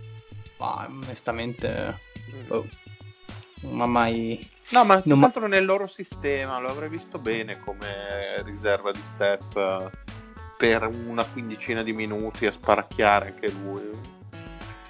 Mi sembrava proprio che cassa fagiolo. Beh, hanno preso Livingston, non sono caduti male. No, no, però sai, un'altra tipologia di giocatore. No, no, sì, certo, certo, certo. quello sì. E il 2014 nulla, calma piatta, con uh, scelte date via. E nel, 2003, nel 2015 un'altra scelta che magari ai più per le altre squadre poteva essere monnezza, però per loro ha fatto molta legna, che va un Looney. Ottima. Anche eh, scelta. Ottima, hanno comunque dimostrato di saper scegliere bene, niente da dire ampiamente promossi, direi che si può andare agilmente su, può andare agilmente alti. Ne, ne, hanno vinto tre titoli, quindi come se cioè, ha ragione loro a prescindere. Andiamo, andiamo, e qua il Fede verrà chiamato. Allora, io vedo un buco qua nel file e vedo dopo i Clippers. Forse, forse, forse, te lo rinvio adesso, però ah, diciamo no, no, per, vai, sto scherzando, sto scherzando. Per dovere di cronaca, i Deomis sono ligi, hanno onestà intellettuale, moralità e quindi si prendono eh, le loro responsabilità. Ma quindi andiamo quando con... Quando è cambiato il nostro statuto, scusate? e penso col passaggio dalla Golden Age alla New Wave. La, ah, con la New Wave mi zittisco, è che deve essere ancora pubblicato in gazzetta ufficiale, per quello forse non l'hai letto. Ah, esatto. Andiamo, andiamo, andiamo. Allora, Houston Rockets, Houston Rockets che eh, nel 2011 comunque un, una coppia abbastanza interessante perché mm, si poteva fare di peggio onestamente. Con la 14 Marcus Morris e con la 20 Moti, inteso come Donatas Moteyunas. Moteyunas, ecco, va bene. Però mi ricordo che prima di tutto il casino non, non ti piaceva. No, no, mi piace, mi piace ancora in teoria come tipo di giocatore, solo che è una testa di cazzo. Eh, no, vabbè, su, su, su, quello, su, quello, non si discute. No, no, il, giusto per l'ho, mi è salito sul cazzo profondamente dopo, che, dopo essere stato ripreso da, da Houston e dopo essere stato rifirmato da RFA, poi fece un braccio di ferro assurdo con eh, la società in cui lui si rifiutava di di andare sostanzialmente di presentarsi. A un certo punto Morris si è rotto i coglioni e ha detto vabbè sai che c'è va bene ti rescindo il contratto e levati dai coglioni. Perché era successo che New Jersey mi pare no, no, forse, o forse Dallas Beh, avesse più Dallas mi sembra Dallas. no non New Jersey forse Dallas una cosa del genere. Comunque gli aveva allungato un quadriennale. Il problema è che gli aveva dato tipo boh, 30 milioni, vada a caso, 34 milioni, una roba del genere, più una marea di soldi, una, almeno un'altra decina di milioni in bonus likely. Il problema è che quando tu offri un, eh, un contratto, un RFA, la squadra che lo deteneva non è assolutamente obbligata a pareggiare i bonus likely, ma soltanto i soldi in contratto, quelli che sono nero su bianco, non non, non i bonus. Mi ho detto, grazie, benissimo, cioè i bonus likely te li spicchi nel culo, tanto io non sono costretto a pareggiarti, devo pareggiare soltanto la cifra nuda e cruda e quindi l'abbiamo trattenuto e diciamo che Donatas non, non l'ha presa benissimo e quindi alla fine se ne andò e tra l'altro ci è andata anche bene perché con la schiena era completamente distrutto tant'è che quando po- eh, andò in Cina poi tornò mi pare ai Pelicans per un periodo ma senza incidere assolutamente però fece veramente sta pagliacciata che me l'ha abbastanza inviso. Però ottima ottima scelta niente, niente da dire. Dal punto di vista tecnico assolutamente. Ma andiamo al, al scusa, 2012 ma, scusa Lorenzo Marcus ti sarebbe piaciuto avercelo in squadra qualche anno in più? Dopo la istituzione perché comunque quanto è durato da voi? Un paio di anni, poi l'avete tradato a noi, un anno e mezzo, mi sembra di ricordare a memoria. Non ho capito, non ho sentito. No, ha detto ma... se ti avrebbe fatto piaciuto, sarebbe, sarebbe piaciuto trattenerlo un po' di più. Esatto. E, allora, sì, e avrei sbagliato perché si era fatto la schiena completamente non ci stava più. Da quando si è infortunata la schiena non si è più ripreso. Io l'avrei assolutamente trattenuto perché era secondo me il pezzo no ma Moti Mas- Marcus Morris. Scusa io ho sentito Moteiuna infatti ah, mi era saltata la voce scusatemi. Marcus Morris sì l'avrei trattenuto comodo adesso Madonna, il... oddio, adesso si è trasformato in un giocatore che trattiene tantissimo la palla, che è una cosa che serve il giusto con... Vabbè, ma nel giusto sistema, secondo me, sì, lungo sì. come lui a, a far, a, che può tirare tranquillamente. Il tiro è ottimo.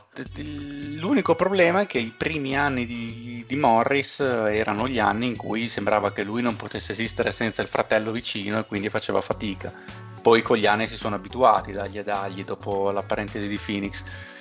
Col, col, tempo è diventato, dopo anni in cui sinceramente il migliore sembrava Markif, è venuto fuori lui sulla distanza, quindi, ed essendo tra l'altro mi sa il meno pagato dei due, fino Markif all'anno ancora scorso. Sepolto, ancora sepolto Detroit, Markif? Non è, forse a Washington, Markif? Forse a Washington, sì. No, okay. no, no, no. Eh, Markif Oddio, Markif, non vorrei dire puttanate, ma non è... Ah no, è coi Lakers, adesso è coi Lakers. No, no, no. No, no, no scusate, è, è stato visto a Tarcento insieme al nano di Manzano in piazza Comprando in via Spromonte. Esatto.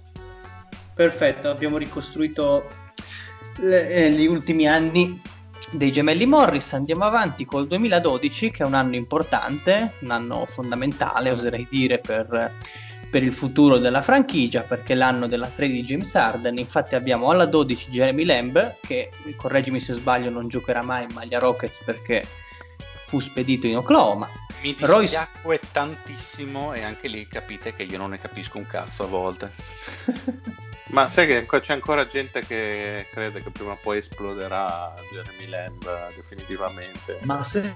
Sì, certo, se le, sì, certo, se va a costruire gli ospedali al posto di Silvia Romano. Come? Eh, eh? Cosa? Cosa?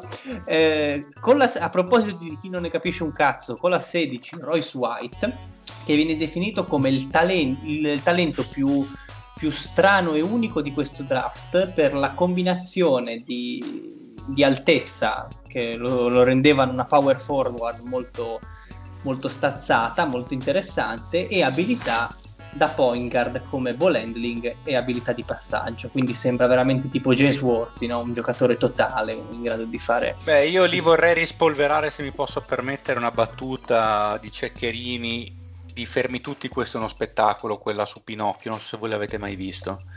Prego. In cui lui si travestiva da fata turchina e al suo socio Alessandro Paci, travestito da, da Pinocchio, gli diceva: Pinocchio, tu hai una madre? E lui gli chiede perché? Beh, sappi che è una gran troia, va bene? Io direi questo, Royce White. Perfetto, quindi direi che vale più di mille commenti. E con la 18 Terence Ross, anche quello poi visto, visto in altri lidi. In piazza Spromonte, assieme o, o, comunicazione di servizio recepita, Mario, ok, va, va bene, finiamo, andiamo veloci.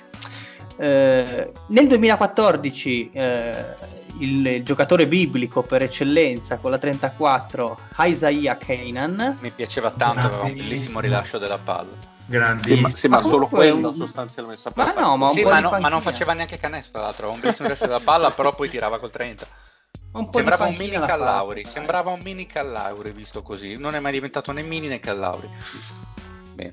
Yes. Eh, comunque qua viene definito come il BPA, cioè il best player available al momento Ma di quel draft. Non, non, so se c'era qualcosa di meglio sotto, se avete voglia. Andiamo di... a guardare, dopo ci andiamo al volo a guardare. Andare a guardare, mentre io continuo a raccontarvi il draft eh, dei Rockets, andiamo al 2014 con la 25 molto molto bene, Clint Capelone, Capelone mio, mi ricordo. Belle mi ricordo, papà Esatto, pezze e core. Che, che, tra l'altro doveva essere parcheggiato un anno in Svizzera ancora, ma fu lui che spinse tantissimo per andare in NBA, non voleva aspettare e Houston dovette ingegnarsi per trovare lo spazio salariale per riuscire a filmarlo perché con la presa perché se, di Howard e tutto il resto. Perché se eh, beh, direi, che lo, direi che lo senti, direi che lo senti. No, posso, eh, posso dirti tranquillamente Lorenzo che in quel draft dopo Keina non c'era immondizia. Ok, quindi ci hanno preso. Sì. Comunque, una grossa C meno valutata questa scelta di Capelà. Non me la commentano neanche troppo, quindi non mi danno, non, non mi danno soddisfazione. Lo descrivono come un eh, classico lungo defensive minded, eh, nulla di che. Al secondo giro abbiamo con la 34 Nick Johnson. Quindi... Grandissimo. Che è uno dei Jonas Brothers, mi confermate, giusto? No, era una guardia tiratrice totale, mi piaceva a me. Peccato che non è, non è, stato né guardia tiratrice né totale in quel di Houston. Però, però, però, era alla 42 Nick Johnson, però se mi posso permettere, perché alla 34 ci, and- ci andò il grande cliente Early a New York. Chiedo, chiedo umilmente perdono, oggi non ne azzecco. No, ma perché? E... Ma figu- è che Nick Johnson me lo ricordo semplicemente, perché ovviamente ci credevo come qualunque cosa eh, che va a Houston. Che fanboy e... che sei. No, no, e alla 53 l'Enfant Dubai, arrivato da Minnesota per cash consideration, Alessandro Gentile. Anche lui eh, scintillante carriera NBA. E tra ecco, l'altro... ci tengo a dire, scusami Lorenzo, che io a lui invece non ci credevo per niente, sono contentissimo che non sia mai arrivato, perché Ma secondo me... io invece che dal... credevo proprio che fosse l'italiano, proprio dal punto di vista fisico, pensavo ce la potesse fare, perché comunque è sempre stato un discreto toro. Gentile. Sì, ma per come si stava evolvendo la NBA, secondo me lui c'entrava veramente. Sì, peccato che avesse un tiro imbarazzante. Eh, eh, una, una, una discreta e macottonata. No, quella poi grosso, poi grosso come, come un toro, ma con la mobilità laterale anche di un toro che diciamo ha le gambe montate per non muoversi lateralmente. No, no, eh, male, non male. c'entrava proprio niente con l'NBA, mi dispiace, però è così. Con Houston poi, meno male, meno male, meno male. Poi andiamo avanti. Col 2015 con la doppietta Sam Decker alla 18 e Montrezl Larrell alla 32 arrivato da New York. Ecco, questo è quello che io vorrei ancora, ancora se potessi. Ma, ma va. Se me lo rideste, grazie. Eh, ma Sam Decker non tornerà più. Eh, Sam Decker. Bella questa. Un, ha un nome da gioco di società, il Sam Decker. Oh, facciamo una partita Sam Decker stasera. Tirando le somme su Houston, cosa si può dire? Cioè, alla fine non è che hanno fatto delle mostruosità, perché bene o male i due del 2011 abbiamo detto che ci stavano. Capelone, grandissima presa. E nel 2012 c'è stato lo scambio di Arden, quindi onestamente commentare le pick non ha tutto questo senso. No, ma poi è l'unico anno, eh, come sempre di una 12, anche loro che non hanno mai avuto scelte in lottery. Esatto. Quindi non è neanche facile. Io direi che con quello che avevano hanno scelto relativamente bene. A, sì, a voler fare... promossi a voler fare la punta al cazzo, magari con la 18 al posto di Sam Decker si poteva ricavare qualcosa di buono, adesso non ho idea, però anche lì mi ricordo che eh, ne parlavamo con Kaminsky, forse mi sembra di ricordare, sì. ha, ha, avuto la maledizione del, del vincitore NCAA, no? che comunque aveva fatto un, una March Madness molto molto buona e sembrava potesse... Però Sam Decker era proprio anche poi il classico giocatore che veramente ideale, un fit sì, che sì. sembrava ah, proprio... Eh, diciamo che dopo Sam Decker francamente non è che ci fossero sti, sti grandi sti giocatoroni, eh, onestamente, perché comunque Vabbè, eh, c'hai To, vi, vi, do un paio di nomi, alla ventesima dell'Onbright, ma ci ma no. piangere. Bobby Portis, ci mettiamo a piangere, eh, Hollis Jefferson, dai. Va bene, va bene, va bene così.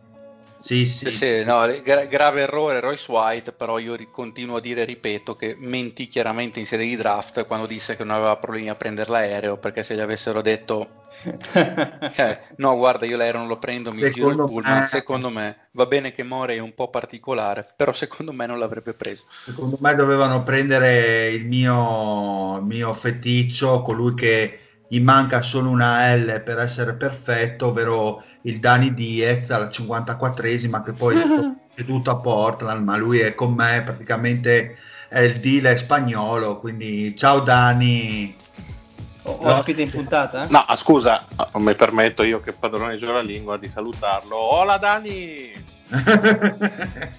Grandissimo. No, co- comunque va detto che dopo cioè, c'era giusto Fournier che poteva essere interessante eh, perché dopo avessi detto Terence Jones lo son preso, Zeller è uguale, Nicholson inutile, Salinger morto, Melo letteralmente morto, eccetera, eccetera, eccetera. Quindi insomma non è che questo errore incredibile di Royce White abbia spostato così tanto perché tanto dopo sinceramente c'era veramente Poi, veramente poco ero, cioè, veramente... avesse giocato cioè nel senso a livello di promising c'era eh, se poi era un passo Gesù Cristo eh, cioè se avesse magari messo veramente i piedi in campo in NBA eh, fosse riuscito a giocare qualcosa, magari sarebbe stato anche un uomo di un certo livello come giocatore. Invece certo. È stato solo uno spezzato del morale. Quello sì, sì, beh, è quello che ha fatto più figli che partite giocate. Eh, sì, esatto. Record di tutto rispetto. Adesso ci divertiamo perché le due squadre con cui chiuderemo questa puntata sono molto interessanti per questo, per questo quinquennio stiamo parlando delle magnifiche due di Los Angeles. Cominciamo dai Clippers in ordine alfabetico. Nel 2011 non avevano la loro prima perché, eh, fu, perché partita per lo scambio con i Cavs che portò Chansey Billups, tutto, tutto, quel discorso lì, comunque la diedero via, eh, scelta che poi la storia ci, ci, insegnerà che diventerà la numero uno e quindi Kyrie Irving e tutto quello che ne derivò, mentre rimediarono ovviamente al secondo giro con una doppietta di giocatori dal grandissimo potenziale, descritti come due bestie atletiche, eh, ovvero Trey Tompkins alla 37 e Travis Laslie, Leslie, Laslie, fate come volete, alla 47. Sì. Mai sentito nessuno dei due. Cioè, andiamo qua... avanti, andiamo avanti. Oh, ma scusa, ma secondo gli esperti erano dei grandissimi sti qua? Eh, eh two very good value picks. Tom, Tompkins è un talento top 20 che a causa di una leggera mancanza di moto... Ma nella sua famiglia la... intendevano, uno dei migliori 20 quando si riunivano a cena. Mentre questo Travis Leslie viene descritto come un, uno stunning athlete, oddio come l'ho detta, non riesco più a parlare, eh, con un sacco di potenziale difensivo. Un ottimo attore nella, nella, nella pallottola spuntata. Beh, beh, beh, beh, Frank Debbie. Nel 2012 abbiamo nessuna picca al primo giro per la trade di Chris Paul, come biasimarli, mentre alla 53 un ottimo giocatore di rotazione, un puntello fondamentale per la panchina dei Clippers, che avranno sempre storicamente la panchina forse il loro problema, con la 53 Furkan Aldemir. Grandissimo talento. Ma era ah, questo fantastico. Questo me, me, me, lo insegni, dile che l'abbiamo letto nel Signore degli Anelli. Sì, sì, sì, sì, bravo. Era assieme al Bombadi. che vecchio cuore, Tom Bombadi. Era il suo compagno che doveva fare l'arrosto. Per questo non l'avete visto nei film, perché era con lui. Vabbè, chiaramente, chiaramente. oltretutto è il compare di birra del, del Simeone. Assolutamente sì. Eh, esatto. È, è tiriamo le bombe. È, è, tipo il suo amico immaginario, cioè Furkan, come stiamo facendo la birra? Bene, beh, si risponde da solo. no, lui, come Gollum, no? Che... Quello che mi Andiamo al 2013, anno importante per i Clippers perché fu l'estate in cui si insediò in panchina Doc Rivers e come prima scelta portò in California con la 25 Reggie Bullock. Grandissimo talento. Vabbè, dai, 25 ci sta, su. Sì, onesto. Ma, ma poi per quella squadra lì che aveva bisogno di gente che non voleva la palla ma che doveva tirare basta, andava benissimo. Ma tra l'altro il Reggi ha avuto un ritorno di fiamma in quel dei Clippers o mi ricordo male io? Perché è stato ah, tradato da... È New York ora. Ah, perché poi è stato tradato dai Clippers ai Suns. Mm-hmm. Non è andato a Detroit anche? Poi, poi Detroit... Detroit e poi... Esatto. Poi Lakers uh, Knicks. Esatto. Rimanendo comunque un ultimo. Vabbè, io no dai, un primo non lo era, come direbbe il Patrick. Andiamo al 2014, con la 28 viene selezionato CJ Wilcox, che anche lì marginale, direi di andare avanti. Comunque ormai il, anche qua i clip per adesso tutte queste squadre qua dell'Ovest è, a parte i Warriors, vabbè, che sono un caso a parte. Non è che sono... Denver vincito, vincitrici, dai, per ora. Sì, ma no, cioè, volevo dire che non è che siano state delle squadre che costruivano attraverso il draft. Perché... Eh, ma aspetta, ma che trovi giù poi. Sì, no, no, simpatiche. Infatti, infatti, infatti non, no, eh, creiamo un minimo, un minimo di hype. Mancano Chiudiamo... quelle dei The Homies ancora che regaleranno eh. spettacolo, ma infatti per quello Chiudiamo col 2015 alla 56 Brandon Dawson. Nulla, onestamente nulla da dire se volete se commentare la serie con Dawson Creek. Esatto, era lui il protagonista. Quello di Dawson, esatto. Dulcis in fondo andiamo a vedere i 5 anni che hanno interessato i Lakers e direi ultimi che ultimi e ultimi nella vita. E sono 5 anni molto molto interessanti. Ci si Comunque, potrebbe perdere un po' di ah tempo. scusate un attimo Clippers peggio di Dallas? Ma i Clippers secondo me anche loro non sono giudicabili non hanno veramente mai avuto una scelta decente le sono vendute tutte cioè, eh, hanno scelto praticamente solo seconde, seconde scelte, la scelta più bassa che hanno più alta è la 25 e onestamente è difficile oh, fare no, qualcosa. Non ne hanno presa una decente neanche Piange però, eh? neanche no, un mezzo vero. giocatore di, di rotazione. Però, ma no, Reggie che è il migliore. Secondo sì, me mi sta sul cazzo, anche loro un, senza voto perché non puoi giudicarli dal draft almeno.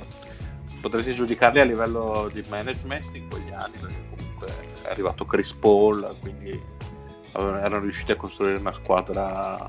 Vabbè, eh, dai, il primo vincente. dell'anno a Stern in quel caso. Ops.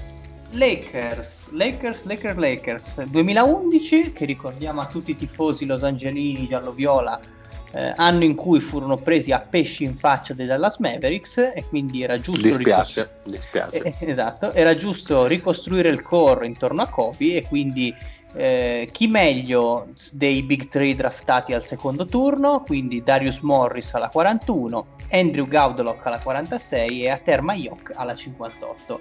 Beh, guarda che... talento cristallino. Direi che le fondamenta me. erano state messe. Guardalo che grande talento cristallino. Ma io sono abbastanza convinto che ci sia un Darius Morris in ogni draft perché me lo vedo spuntare di continuo. Io Vero, ma, ma, sai che l'ho pensato anch'io. C'è sempre nome che ritorna. Sempre un Darius Morris da qualche parte. E nessuno capace di giocare a basket.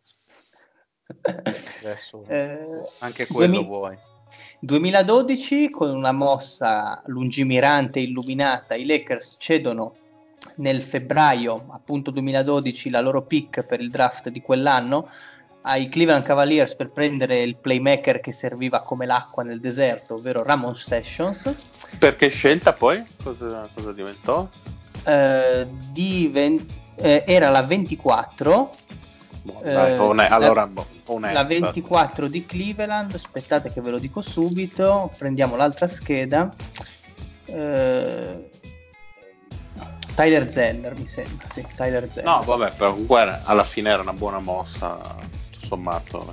Come abbiamo detto in un altro giochino, era quel periodo che Session sembrava un giocatore che potesse spostare qualcosa. Sì, no, boh, vabbè, te lo concediamo.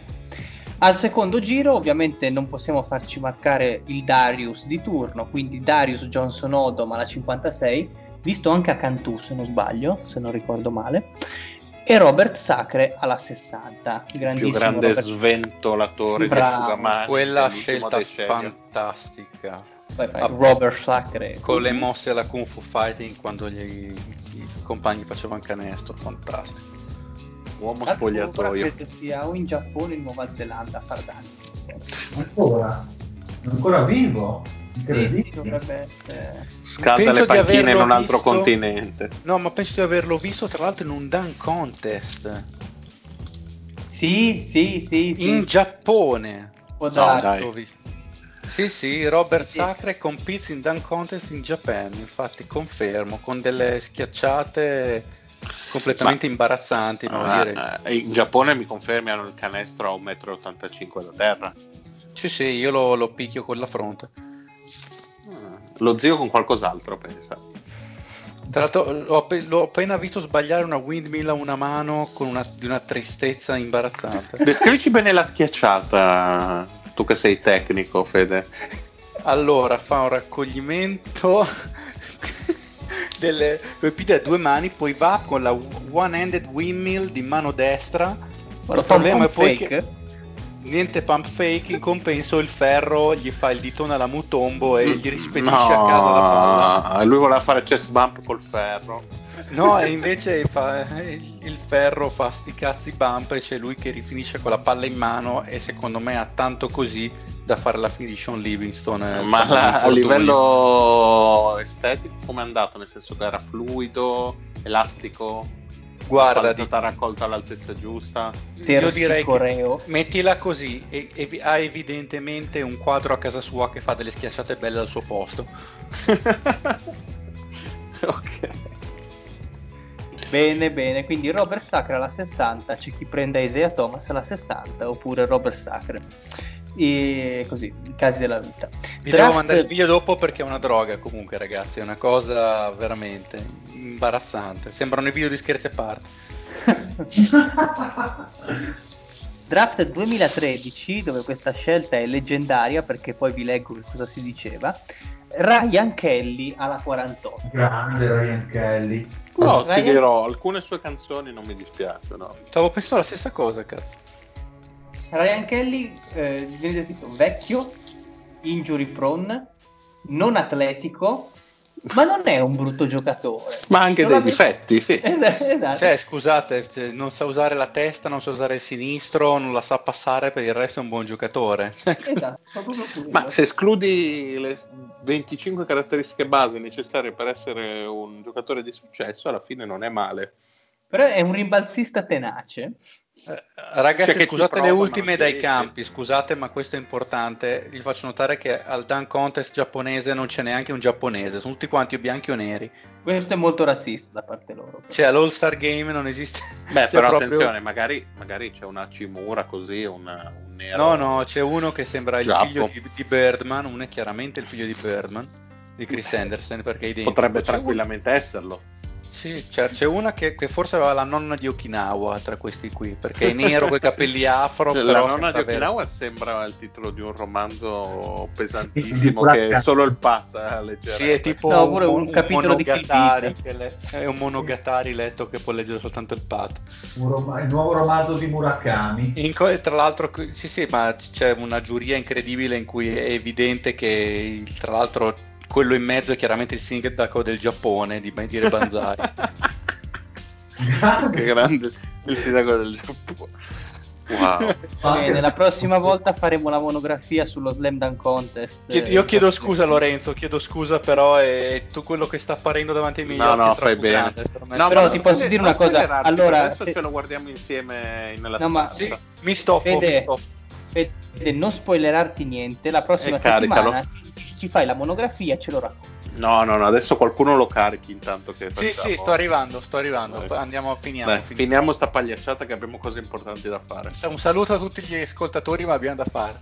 Allora, al, al 2014 alla 7 Julius Randall, bene benissimo, se non che si è distrutto il ginocchio, poi vabbè, sappiamo, lo conosciamo tutti, quindi non ci soffermiamo. Alla Soprattutto 46... tu esatto. No, solo al volo, scusa che non mi ricordo l'ore dopo che è stato scelto di... Adesso me lo vado a ripescare, tra l'altro. Eh, se ci andate voi mi fate un favore perché se Sì, sto andando, sto andando, sto andando.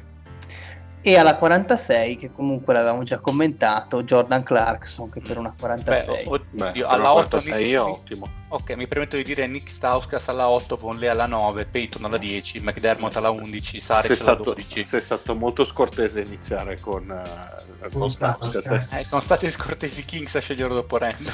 No, essere saliti prenderlo anche Giusto, giusto, chiedo scusa, chiedo scusa. Quindi insomma ci sta come scelta Randall perché devi andare forse alla VIN alla 13 per andare a eh, prendere sì. però all'epoca il potenziale era molto diverso. Sì sì sì sì. Di Randall 2000... si diceva che fosse un Zach Randolph 2015 anche qui abbastanza interessante abbiamo alla numero 2 perché i Lakers era il periodo che facevano veramente cagare alla numero 2 Dilo di Angelo Russell tra, tra l'altro uno dei due anni in cui eh, consecutivamente ebbero la strafortuna di tenere la scelta perché di culo. doveva essere per forza avevano la scelta protetta top 2 e, mm, sì. e, e, avevano tipo il 50% di possibilità top e... o top 3 però per le regole del draft in sostanza o prendevi la 2 o andava sì sì no no esatto era quello il, il concetto oh. nel senso che oltre lì non potevano scendere mm. ecco. e alla 27 scelta arrivata da Houston per, per lo scambio oh, di, di, Jeremy Lin, per intenderci. Che odio. Eh, Larry Nance, che è molto molto bene.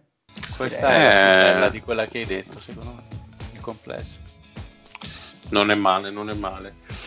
Eh, se, se, secondo giro Anthony Brown alla 34 chiudiamo qua i Lakers maluccio direi in questo, in questo lustro. Un Ma po' perché non ne avevano. non, in realtà non ne avevano quando, quando l'hanno avuta comunque onestamente leggendo i nomi che ha detto il Fede meglio di Randall era complicato. Eh, D'Angelo Russell era comunque un prospetto di altissimo livello. Okay poi è venuto fuori in altri contesti, adesso un po' sì, di, diciamo giù. che la soffiata che ha fatto di Nicky Young, che gli è costato il matrimonio con Nicky eh. Azalia, non è che abbia proprio, proprio aiutato. Non ha aiutato, no, diciamo proprio di no. E comunque, come dicevamo, anche l'Ernest è un'ottima presa, quella, ma lo stesso Clarkson. Quindi, boh, onestamente... Si è sempre detto dei Lakers, magari le scelte più alte non sono mai stati preso delle bisognerebbe valutare magari gli anni successivi al draft mi sembrano più interessanti. Diciamo che da D'Angelo in poi è iniziato quel, quel provare a costruire e comunque poi arriveranno le scelte eh, di Kuzma, di Lonzo e, e tutta questa gente Ingram e, insomma Sì, il problema è che si sono sviluppati da altre parti. No, Sì, tutti chiaro, quanti. chiaro. Però sarà più interessante il successivo quinquennio per quanto riguarda i Lakers. Non mi sento onestamente di bocciarli perché, perché secondo me le squadre che hanno fatto male male sono altre a livello di draft. E ci arriveremo. Sì, sì. Che E ci vedremo, arriveremo, dile- che vedremo la prossima settimana. Dile, adesso- chi vincerà la sfida tra noi due? Ma i Sans. No, no, dile, sta buono, non, niente spoiler, niente spoiler. Vabbè, vabbè, taglio ragazzi, non ti preoccupare. Vabbè, addirittura tagliare, no? Tanto dove ce ne sta uno ce ne stanno due, dove ce ne stanno due ce ne Ah, stanno tre. diciamo che abbiamo scaldato i motori perché abbiamo fatto la parte nobile dell'uomo. Ma sì, ma sì. e dopo tireremo le somme, una riflessione su quale conference ha dato, ha Tiriamo sviluppato. le cuoia, tiriamo le cuoia. Beh, quello a breve. Bene ragazzi, quindi andiamo ai saluti, puntata, stavo per dire puttanata. Eh beh, eh beh, beh, lapsus che Freud Esatto. apprezzerebbe. Allora, puntata importante, come al solito, un saluto al mio amico Simeone, sempre top. Bella rega, alla prossima. Un saluto al mio amico Mario, un Eh, un grande professionista. Allora, io dico Konichiwa a tutte le nonne eh, di, di Tokyo e dintorni. Un saluto al mio amico dell'elite politica e sociale di questo paese, ovvero Lorenzo. Non, non so perché sono diventato improvvisamente elite politica, però me lo tengo stretto. Buonasera, buonanotte. E un saluto anche dal dire e alla prossima. Ui. I'll keep on loving you for life, life, life.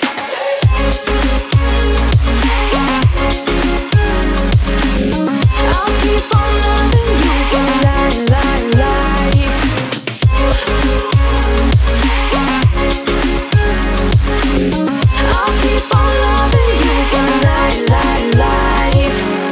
Your look so cool, feels so good when I'm misbehaving. Your touch like fire, burn my skin, but I like the feeling. Hard to resist, wanna spend all my life like this with nothing but you by my side.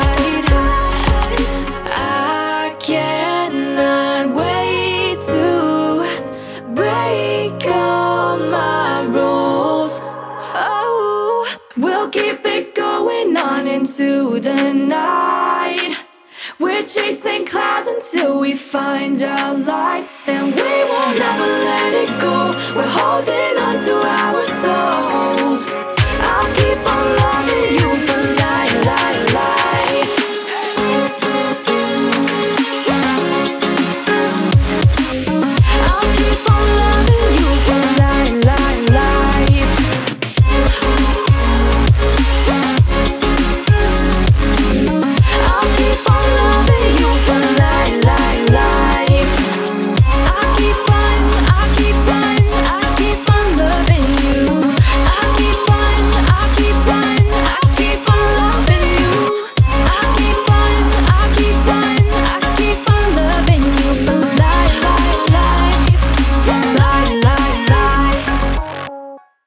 Quanto carico sei, Mastro Birraio Simeone? Quanto carico è il Mastro Birraio sono- Simeone?